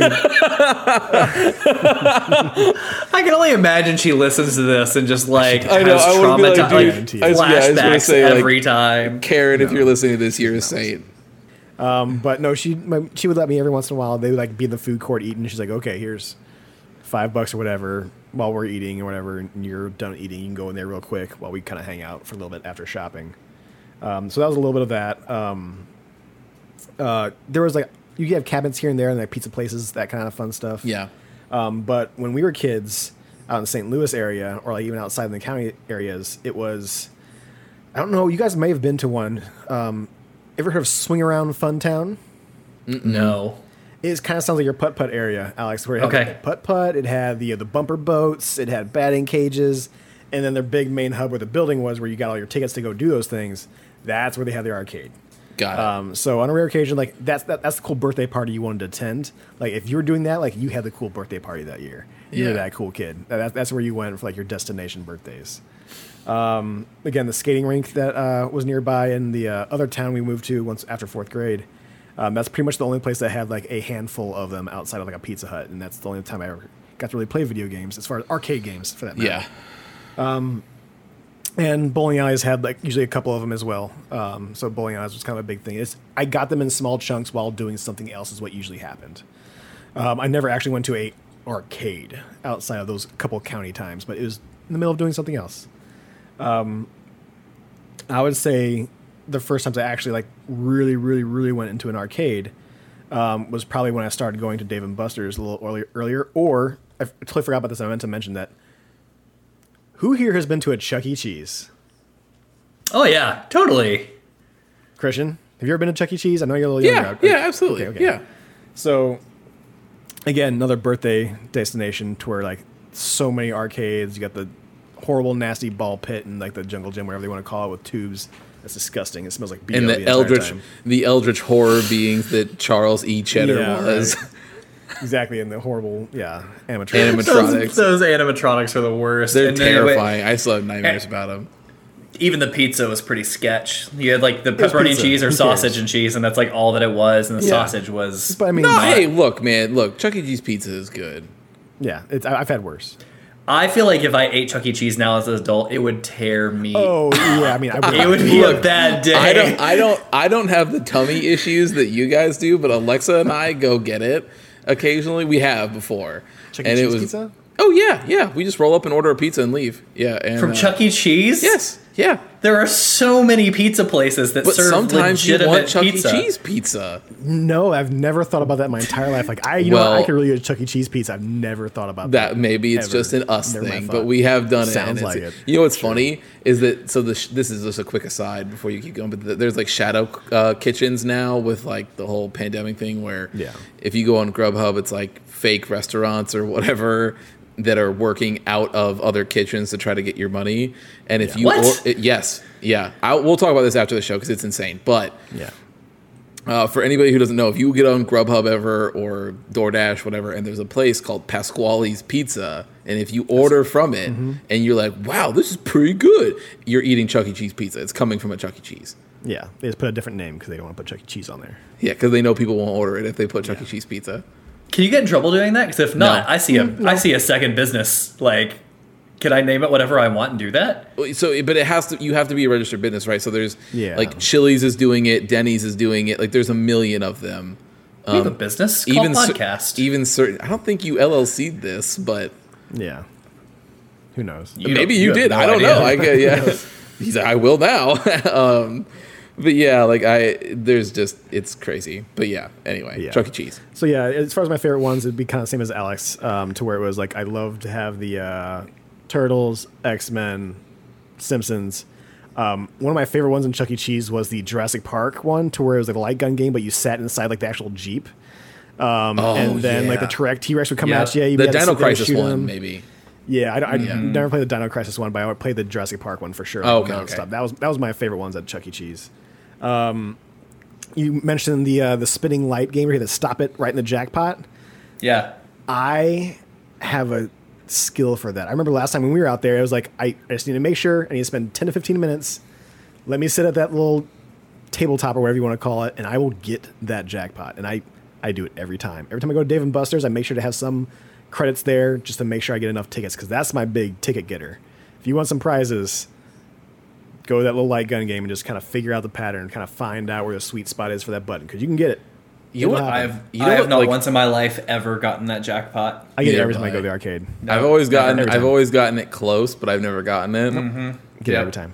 It doesn't That's- never the first time, but I get it every time. That's insane. I wish I we love could have seen that. We got to do that Um, the next time we're all. I love. I love how thing- Preston. I love how Preston is just like trolling people. Those arcades just hangs out in his leather jacket and just like you know, kind of sandbags for a few It's like the minutes to watch the like kids when he get the smacks jack. the jukebox, and the person just slaps the button and the jackpot, and he just He's, he's there, there. He's there all lollipop. day. Yeah, just like having these kids like build up the jackpot, not being able to get it. And he's like, "Oh, you know, try again, try again." And then he just Oh, walks over it's and a bummer, like, buddy. "Bing, It's bummer, jackpot." buddy. 'Cause That's the thing about that game is that the jackpot resets once you hit the jackpot. So therefore, I can't play it again. and Just get a big load out of it. Yeah. No, it's I gotta wait for some kids who try it once or twice and be like, to be honest, I don't ever see anyone sitting at that thing anymore. Like it's Yeah. very rare you get somebody. I think it's mostly somebody like probably older people like me or whatever that just swipe it, try it once or twice. Like okay, that was that was dumb fun. Just in case I wanted to try it, just in case I got lucky. But no, I it, I make it a mission when I go into an arcade now. If I see one of those, I'm like that's where I'm getting the majority of my tickets today. I, I like the idea that this like the kids like that missed out on the jackpot see Preston get it and they start crying they go to their parents and then Preston looks at their parents and goes this is what happens when you let your kids play with killers like Make a kid cry. Um, the uh, the other one that no one has mentioned here, which I feel is an arcade staple. If you have an arcade, you need to have at least at least two. Um, I prefer at least four or more uh, to have enough lanes for it. But who here doesn't love some good fucking skee ball, buddies? oh yeah sure yeah skee ball's great. I great love me some skee ball. It's yeah it's it's, And it's not just for fun, they arcade kick game, out- if you will, the ca- the cabinets, but it's But to keep you coming back, they kick out like six tickets every time you do it, like Oh, for yeah, no no, reason. it's like not here's your six tickets. I mean, if you're good, you can get a lot of tickets out of it. Yeah if you if you get the bullseyes all the time yeah yeah Bullseyes, you get the corner pieces. Yeah, the corner, Yeah. the corner. oh the corner ones yeah for a hundred or Yeah, whatever but it's it's, yeah. it's it's always been fun. I remember like when I was super kid, uh, super young kid, like just trying to fucking launch that thing and just being a jackass about it and just flying off the ramp. Maybe sometimes it doesn't go into the actual area and just kind of Yeah. pops off somewhere. Yeah, I do remember that a lot. That, that's The- kind of like my youth of arcade. My favorite skee ball memory is this. Uh, it was it was more recently, but there was it was one time. So this was back when I still still lived uh, in Peoria. But Alexa and I took at the time. My little brother and sister were maybe like six and eight. Maybe they were really young, but we took them to Chuck E. Cheese. And you know, we were just like, you know, they've never been. Like my parents never took them, but I used to go when I was a kid all the time. I was like, they need to experience this at least once. Like it's a fun thing for kids to do. So uh, we took them, and th- th- they did the skee ball thing. But you know, they were playing it. And my little brother just started laugh, like he was just kept looking over at this other kid, and I didn't understand what he was looking at until I look over.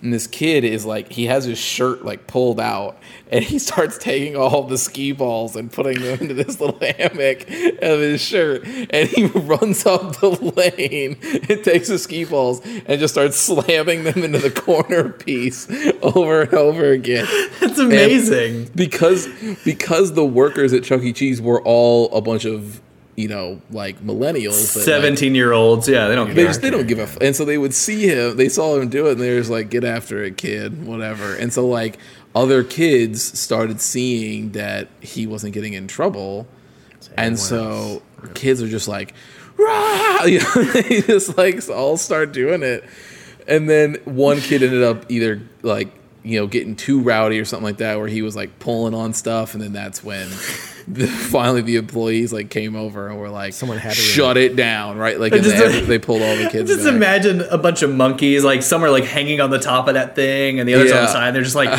tossing the ski balls up the ramp to each mm-hmm. other, just slamming them in. But it was just funny to watch this kid because he you could you could see the wheels turning in his brain that he thought he was absolutely the smartest child there because he was like I am no one else has thought of this before on planet Earth even though we have right? But he was just like no one's thought of this before and I'm going to blow everybody's mind right now and then runs up and starts doing it. It's just so funny. Um, Who's the real winner and loser in that situation? The kid that thinks nobody knows what he's doing and does it, or everybody else that sees him doing it, gets away with it, and doesn't then do the same thing? That's a good. That's a good question. I don't know. Yeah. Yeah, yeah. I, Yeah. you know, I think once, he, well, then he, you know, it gets ruined for everybody, and then everybody, all the ire turns to that child, and is like, Yeah. yeah, you have to. Then what's funny is, is that everybody's kid was doing something bad, but then you, everybody, the kid that ruined it for everybody is the one where everybody's. All the other parents look at the kid and go, "Hey, thanks for ruining that for our kid." You know, it's like, ru- Yeah, like because they- now, now we have to parent. Everybody was fine getting their own tickets. Could you imagine the like forty year old franchisee owner that comes in the next day and he looks at the board of prizes and you're just like cleaned out and he's Uh-huh. like, "What happened?" They're like, "I don't know. Everybody just won jackpot tickets." And then he goes to the camera and just sees this kid slamming it in the hundred one. Yeah. No, but um so to move so so to keep go, so the, the with with arcades then, you know, I guess the first the first question for up for debate here um which I don't know if it'll be debate who knows. I I know Alex thinks hates all things nostalgia, so That is not true. you told you told Preston and I that we could put our N64s in the garbage the last time we talked about. Ooh. Yeah. Well, there's no reason to, you know, look. I, preservation is a whole other topic. You can go back and listen to episode three, I believe, if you want Where to. Preston and I were correct. Yes, you can go listen to that episode. Um, but no, so you know, I guess the first thing would be are are kids and, and young people that enjoy video games are they worse off now that arcades have died out? Or are they do you think that it doesn't matter and that it, or is it better? Like do you think that the way that they are able to consume games now is it is it better? Um, i will uh, here's what i'll say. I think it's, I won't even bring up the reason that Alex brought up because that's actually really smart, and I actually do kind of agree with that. Like, you know, the money management portion of it is not that's not too terribly wrong, but you know, what else?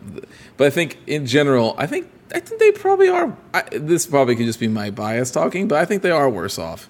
I think most of that is because I there are really like big there's nice huge social aspects to to arcades where you were able to you know just go out play with friends and all get excited about the same game and discover things together and do these things. And sometimes like the arcades would funnel in new games and you know you would all give them a try together and you know everybody would find out like oh man for whatever reason I'm always the the weakest link at the Turtles game but here I am playing Star Wars Tie Fighter and all of a sudden now I'm God King child that is ruling the leaderboards, right? Like, you know, whatever it is. I just, I do, I think that there's a there's an aspect. I think that uh, you know, kids are probably more safer playing games now because arcades can tend to get a little dicey uh, from a safety perspective.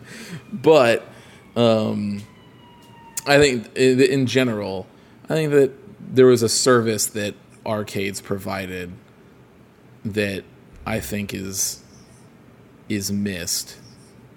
Even from just a design perspective, I think they're missing out on really cool games that are specifically designed for an arcade feel, right? Like, you know, like they have there's, you know, so to to even bring this a little bit farther, like I think that um, it bears the arcades are dead here and in most in most of the world, um, except for Japan. That is the main way that people play games there. Like the arcades there are massive, and it's mostly because the way that that you know country is structured. Like people just everywhere they live, especially in the cities, there's not a lot of space, right? Like homes are small, um, and they're more like modern and compact, like designed, and so there's not a whole lot of room for a giant TV and entertainment system with consoles plugged in and things like that. Not to say that you know consoles still obviously sell over there, but just not even close to the the level that they sell here. Um, and so they all have arcades there. They have you know giant Sega arcades and other things that you can go that have all these games. And you know, I actually saw a game. It was this was back in my hometown. Um, that is this place called Round One. Uh, that's like a chain that opens. It's like a Dave and Buster's thing. Like you know, from now, mostly for now, like there's the only things that are left in North America these things called barcades, where it's just basically like, yeah. hey, parents, bring your kids here to play games while you get hammered at a bar and you know forget that you have children for a little bit. Um, and then they just you know you can play games there or whatever. And they also have like stuff for adults and things. But um, there's this one game that I remember that is the coolest thing that I saw there, which is called Guns Gunslinger Stratos, and it's a light game light gun game where you and somebody else have it's you both get two guns, and there's magnets on all the different sides of the gun. And you're shooting them, and you're playing as like a mech, basically, like on the screen and the different combinations that you can stick the gun together with with the with the magnets will then transform the mech and the gun that you're shooting that's cool. on the screen. So it's like this That's weird very cool, yeah. gundam thing. It's very cool. Yeah it's so awesome.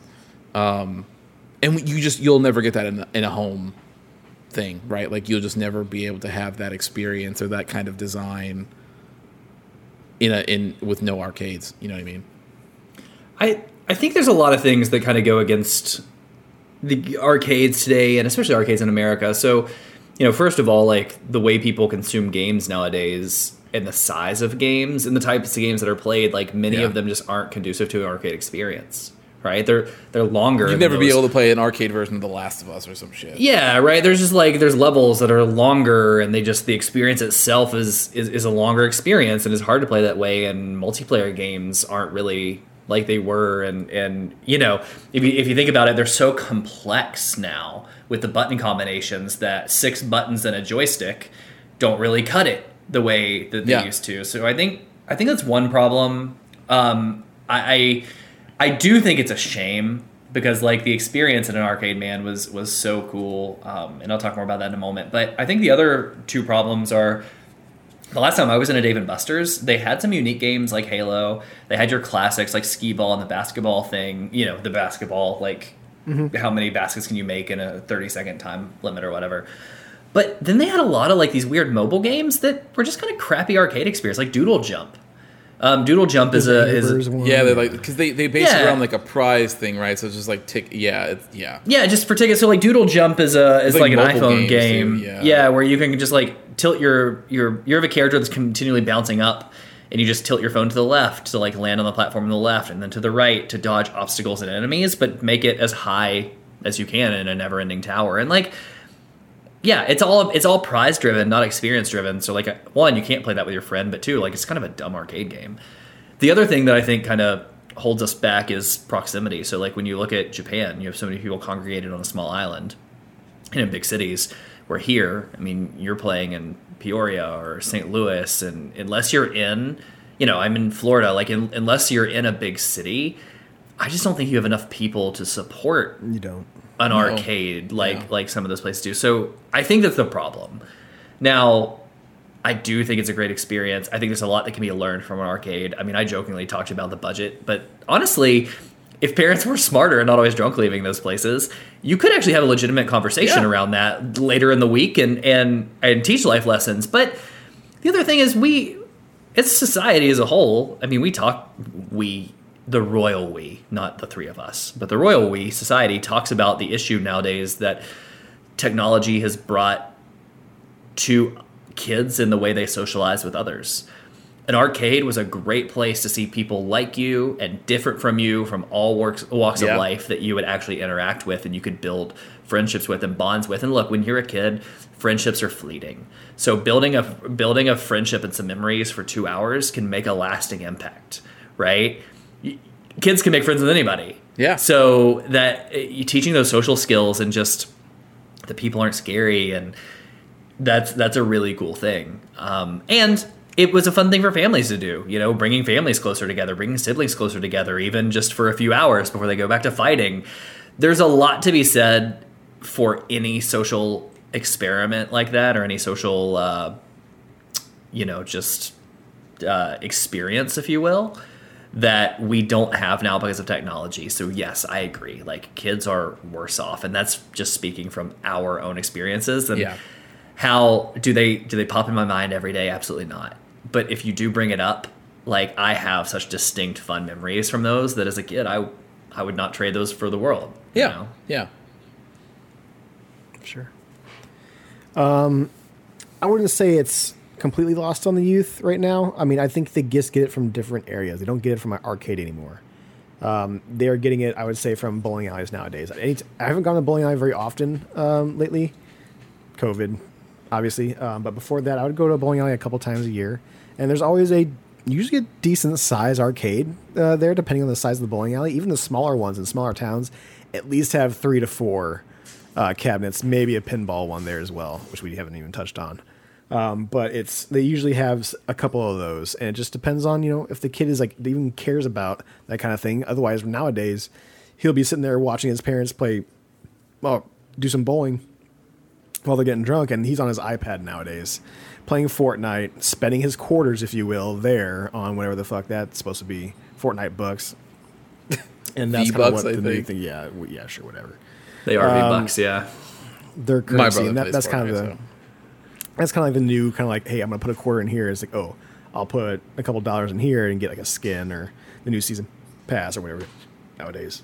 But yeah, it's there's still an arcade experience for them to have, so it's not like completely lost on them. And there is, uh, I know there's one out here. I forget which one it is, um, but they actually do open up a little earlier for the the younger crew on the weekends, and that's kind of mostly what they kind of do that for. Is that hey, we're open up a little bit earlier. We're not really serving booze until a certain time of day. It's more for like hey, kids come over here during the day. If you guys want to as well, you can as well.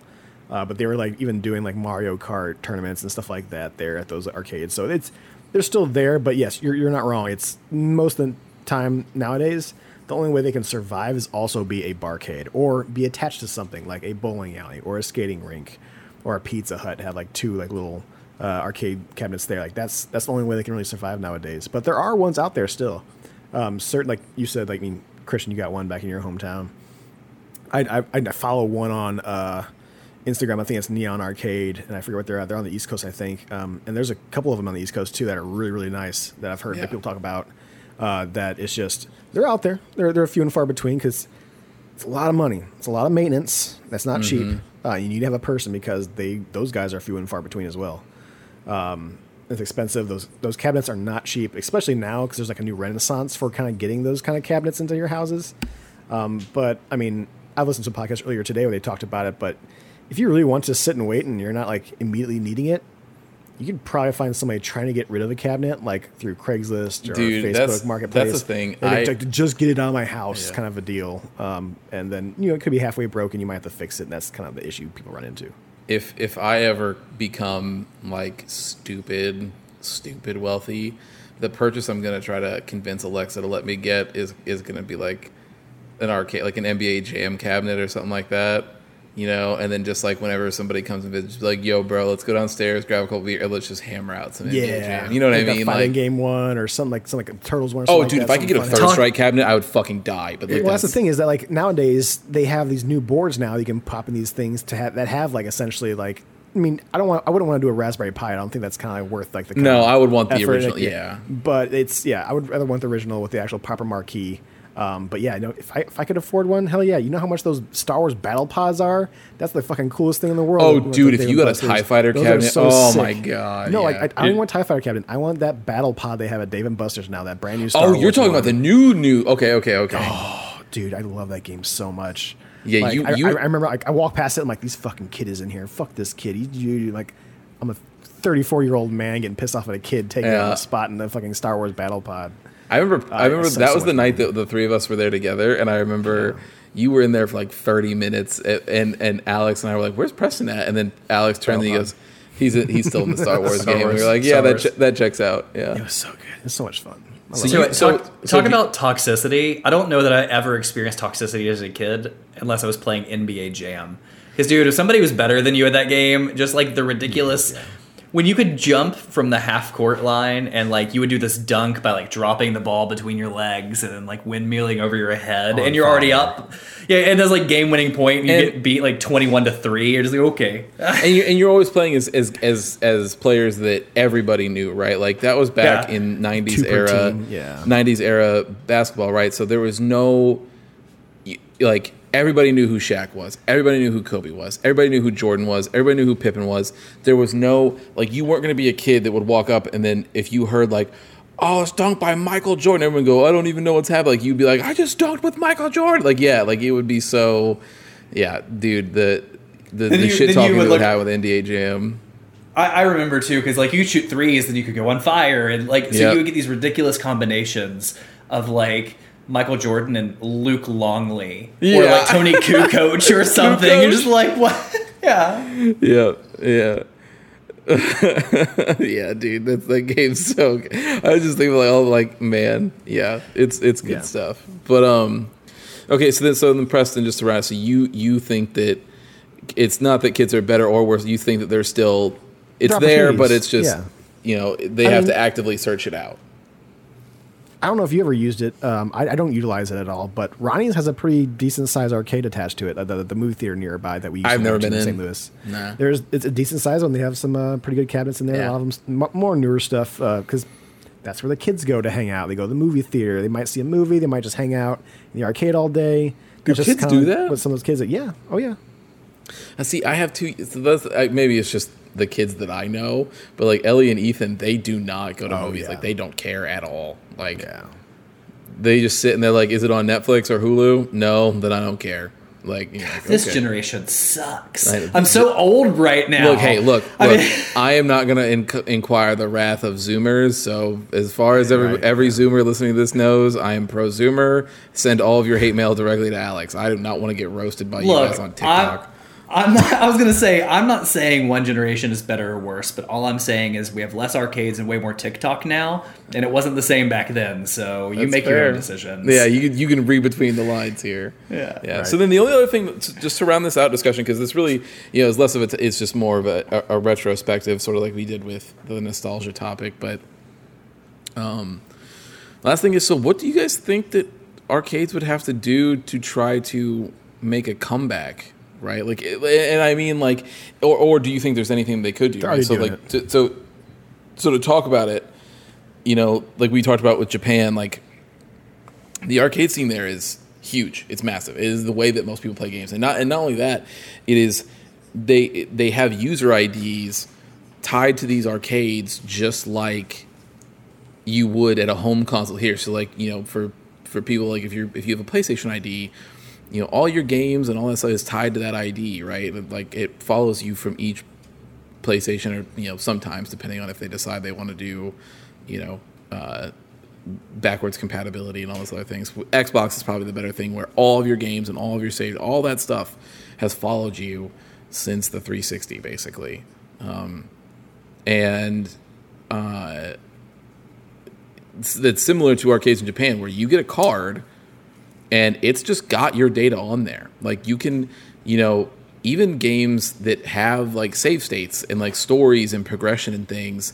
Like if you're playing and then you were like all of a sudden like, oh man, I gotta get off or I gotta go, like you, it saves to your card and it like shoots that up on the internet and goes onto the cloud and then when you come back and you sign in with your little data card like it pulls you right back where you were um, so it's it's insane like it's just way different it's it's almost like you know, the way that it looks to me is that it it evolved the same way that um, the home market did here except they just it never left the arcade right that same technology just kept building up over there. Uh, so for me, I, I don't I I'm like one of those things where I don't know if there's anything.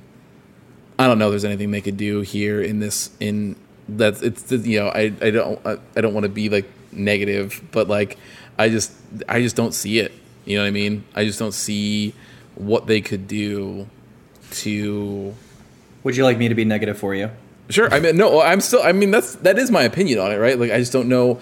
I don't know. Even if they, even if they were to lift one of the really sick arcades from Japan, like say they were to pull a, you know, put a giant Sega one, right? Like it was just some and some block of, even if it was big cities, like if they just put it on some block of, you know, downtown Manhattan or whatever, and there's a whole corner built that has this giant Sega building now. And when you go in, there's multiple floors and there's all these different games, and all those things. I still, I just don't think people would show up. I think people maybe our age would show up as like a touristy thing, right? Like they would go and like, oh, cool, I'll go see the Sega store. And you go in, you're like, yo, look, it's Sonic, the thing I knew back in the day, blah blah blah blah blah. And you maybe hang out there for a little bit, and you probably never go back. And but as far as like continued business, like I just, I don't think you'd see it. Like you, you have to have you know, like there's just very few that find it sustainable. Like for instance, you know, I know there's one in Chicago that I really yeah. thought is cool that Alexa and I still want to go. Yeah, I sent it to you, press, but it's uh, it's called the Catcade, um, and it's just this place that, you know, like Preston, you were talking about, like arcades have to be packaged with something now, and so this is a cat adoption place. So you can adopt the cats that are there, and it's like a little cat sanctuary. But when you're there, it, it's just nothing but arcade cabinets, right? So you go in, you play the arcade, and cats will sometimes come and play the machines with you, depending on if they're just you know weird, curious cats. But like, you can also then adopt and hang out with the cats that are there, right? So it's like a dual purpose thing. So uh, my guess is, and I don't know this for sure, but my guess is the money that that place makes is from, you know, fostering and adopting cats as opposed to the arcade machines yeah. that are there. You know what I mean? Like, but yeah, I just yeah, I'll, I'll, I'll let you guys answer. But I just I outside of being packaged with other, th- I just don't think that you would be able ever to get. I don't think there's anything they could do to bring back a solely arcade place ever again. Yeah, I agree with you. Uh, I think, like you said, it's they're they're coming back, but they're always attached to something else. Whether it's a barcade, which is attached to a bar, or bowling alley, movie theater, Pizza Hut, or something like that. If that's where you're going to get your arcades nowadays, um, outside of a Dave and Buster's or something like that. But still, even Dave and Buster's is like your adult Chuck E. Cheese. They still sell food. They have booze. Like there's other things there to kind of bring you in as well. But there are some here and there that are popping up. Um, they have to be in really high populated cities to be able to get the foot traffic in and more touristy areas. Otherwise, yeah, you're not going to have that. You know, like where I used to be, live at was like Washington, Missouri. Like you cannot open up an arcade out there and expect yourself to have enough money. Like, it might be fun for a little while, but after after that point, you're not going to have enough people to be able to support that uh, kind of business. Uh, so that that's kind of where I think it's at. It's they're back, especially the barcade scene. Like it's super super back. I feel, um, but other than that, yeah, I don't think it's, it's very hard to just open up an arcade and it yeah. just be purely an arcade. You have I, to I, sell food. I just want to say, I hate, I hate, I hate barcades, man. They're always bad. Like, nah, they're fine. I, I, I tried one or two of them. They're, they're whatever. Um, like the drinks are always way overpriced. So there's how they make that money. there's that portion of it, which is just And like they're the and they're adult thing. super light, so like you're not even going to get drunk. Yeah, and so there's that, which is like a you know very first world. But then like from a game perspective, to bring it back, like most of the time, the machines that that that, that the barcades have are trash. Like The they're- chain ones, yeah. yeah, like they're not good cabinets. Like, uh, I I think the last time that I was in it, it was Dave and Buster's has had some good ones. Every so often, they get some good Yeah. ones.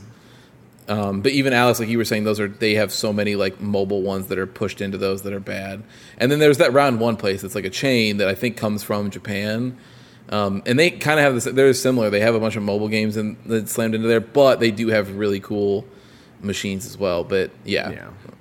Yeah, I look. I think arcades are dead, and we're gonna see the death of arcades in our lifetime. Um, and I don't think, I really don't think that barcades are back. I think that bars are always looking for something niche to separate them from the other things, right? Like, and for our age group, we're we're at that age where you know games and arcades are nostalgic to us. So the big new thing are these barcades popping up, but I wouldn't say they're back. I will say they are a flash in the pan. Um, Sure. because it. I mean, if if you look at it, even the place they're the biggest, like Japan, where I was just that is that something is up the main way that people play games there. Yeah, Yeah. Yeah, but but with that being said, in 1990, uh, Japan had 22,000 arcades. In 2019, they had 4,000, and that was before COVID shut down many of them. Some of your biggest Yeah. ones in uh, Shinjuku and Akihabara, like they have shut down that huge Sega one that is like a staple. Yeah. in Shinjuku, Yeah, like it's true. it's done now, right? So, and and it was a little Capcom article talking about how just in Square they were saying how everything in the industry has been affected by COVID and like people don't want to go to arcades because of some of the regulations. And then on top of that like companies aren't asking to manufacture cabinets and manufacture games. So like you're just seeing it drop. Now come to a place like ours where arcades are already you know fewer and far between. Yeah. And people have a better infrastructure to play online and it's more convenient and it's cheaper and it's easier and I don't have to play for shit to pay for shitty drinks. Um, yeah. I just I, I don't I don't think they're ever going to come back, but I think we're going to see their death. And honestly, I think a place like uh, like a Dave and Buster's might be the last one standing because they're the biggest. Corporate, But- yeah. But forty two point seven, so forty three percent of their revenue last year was food and beverage, Yeah. and it's only growing. The food and beverage portion is only growing because now they host massive events. Like if you want to watch a UFC fight, nobody goes to Hooters anymore. Like our age group doesn't give a shit about Hooters. Right. You can go to Dave and Buster's, right? The food quality is the same, um, but Applebee's. But it's less problematic. Yeah. So like you know, um, we all know millennials killed Hooters and killed strip clubs and everything else. So yeah, and Applebee's and Chili's apparently because we don't Right. like shitty food, but whatever. right? Yeah, and, and that's the thing. Like, if I want to go out with friends and if I'm going to watch a UFC fight, which personally I'm not, but if you're that person, more people are starting to go to Dave and Buster's because, Christian, what you said, they are family friendly. You can forget you're a parent for a few hours. The kids can go play video games. You can have your own space. But that food and beverage piece is going to continue to grow as the video game piece continues to shrink. Um, so I think they will be the last standing. But I just there's only so much nostalgia can take you, and you take it 20 years, and we're older, and our age group is, you know, the kids now are our age. Well, if they're not going to arcades now, they're not going to care about barcades then, Yep. right? Yeah. Um, and it sucks. It really sucks. But I, I just, unfortunately, I think that's the state of things. There you go. You heard it here first. Arcades are dead, and that's all we. like, I, the, yeah, I don't know. Yeah, I, that's just I. Yeah, It, I, I, I know you and I like, and it sucks too because I, I, you and I really want to go to Japan, and I know like Allie and I have talked about that trip, and and I would love to go and experience that I have to before gaming somewhere. culture, Oh, yeah. but you know, as travel restrictions are what they are, and who knows when things will be the new normal at whatever the new normal ends up being, and we're allowed to go to Japan, like. Will those arcades still be there? I don't know. Because 4,000 is still a lot Yeah, but it's not like you know when you have the biggest ones like that sega was a staple since like the 80s, like when video games was like first 80 became a thing. Like 87, 88, yeah. for for people that aren't necessarily familiar, like this building is like three, four stories. It's massive and it's like bright red. Yeah. And it, Sega is massive across the top, and there's just video game like uh, posters and stuff all over the windows. Like there is no doubt on what it is, and it's not just Sega who does this. Like Capcom has arcades, and people have their own Yeah. arcades. But there are some just staples in places like Akihabara that are known for being like you know video game alley like you people go to you know new york to shop and chicago's millennium mile to like shop but like Yeah. people go to these streets to play games in arcades and eat food and the stuff like will it I be know. there when i get I think-? I think- don't know i hope so if it's i also hope so i think the closest thing that i uh, preston and i have talked about this before i think the closest thing that we'll ever get to like the classic arcade feel is when he and i or if we drag you kicking and screaming but when he and i go to evo that'll be the closest thing Oh, that yeah. we get like okay where i'm just not going to play any fighting games you have to play press You pre- have to we, drop in and have fun. Yeah. yeah yeah But but an Injustice game, you like Injustice, don't you? no Which remember he he hates likes. it that was yeah no, but he, he liked the gameplay though. Yeah.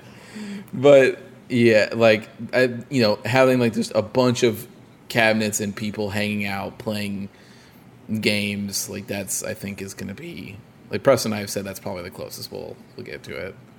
Yeah, But- it's yeah. it's th- the thing that makes it i mean it is the experience of like having the cabinets everywhere and bouncing from game center to game center to game center right but i mean the thing that really makes an arcade an arcade is the community f- Yep. experience um, so you're probably right like an evo would be the closest thing everybody's there for the same mindset like a I mean, even things like our Comic Con and other stuff are a Yeah. little bit awkward because it's close because you have comics, but you also have so much other stuff going on. That was the that was the depressing thing. There was a there was an anime con that Preston and I went to uh, because uh, I don't, we never even told this. We don't have to get into it because you know.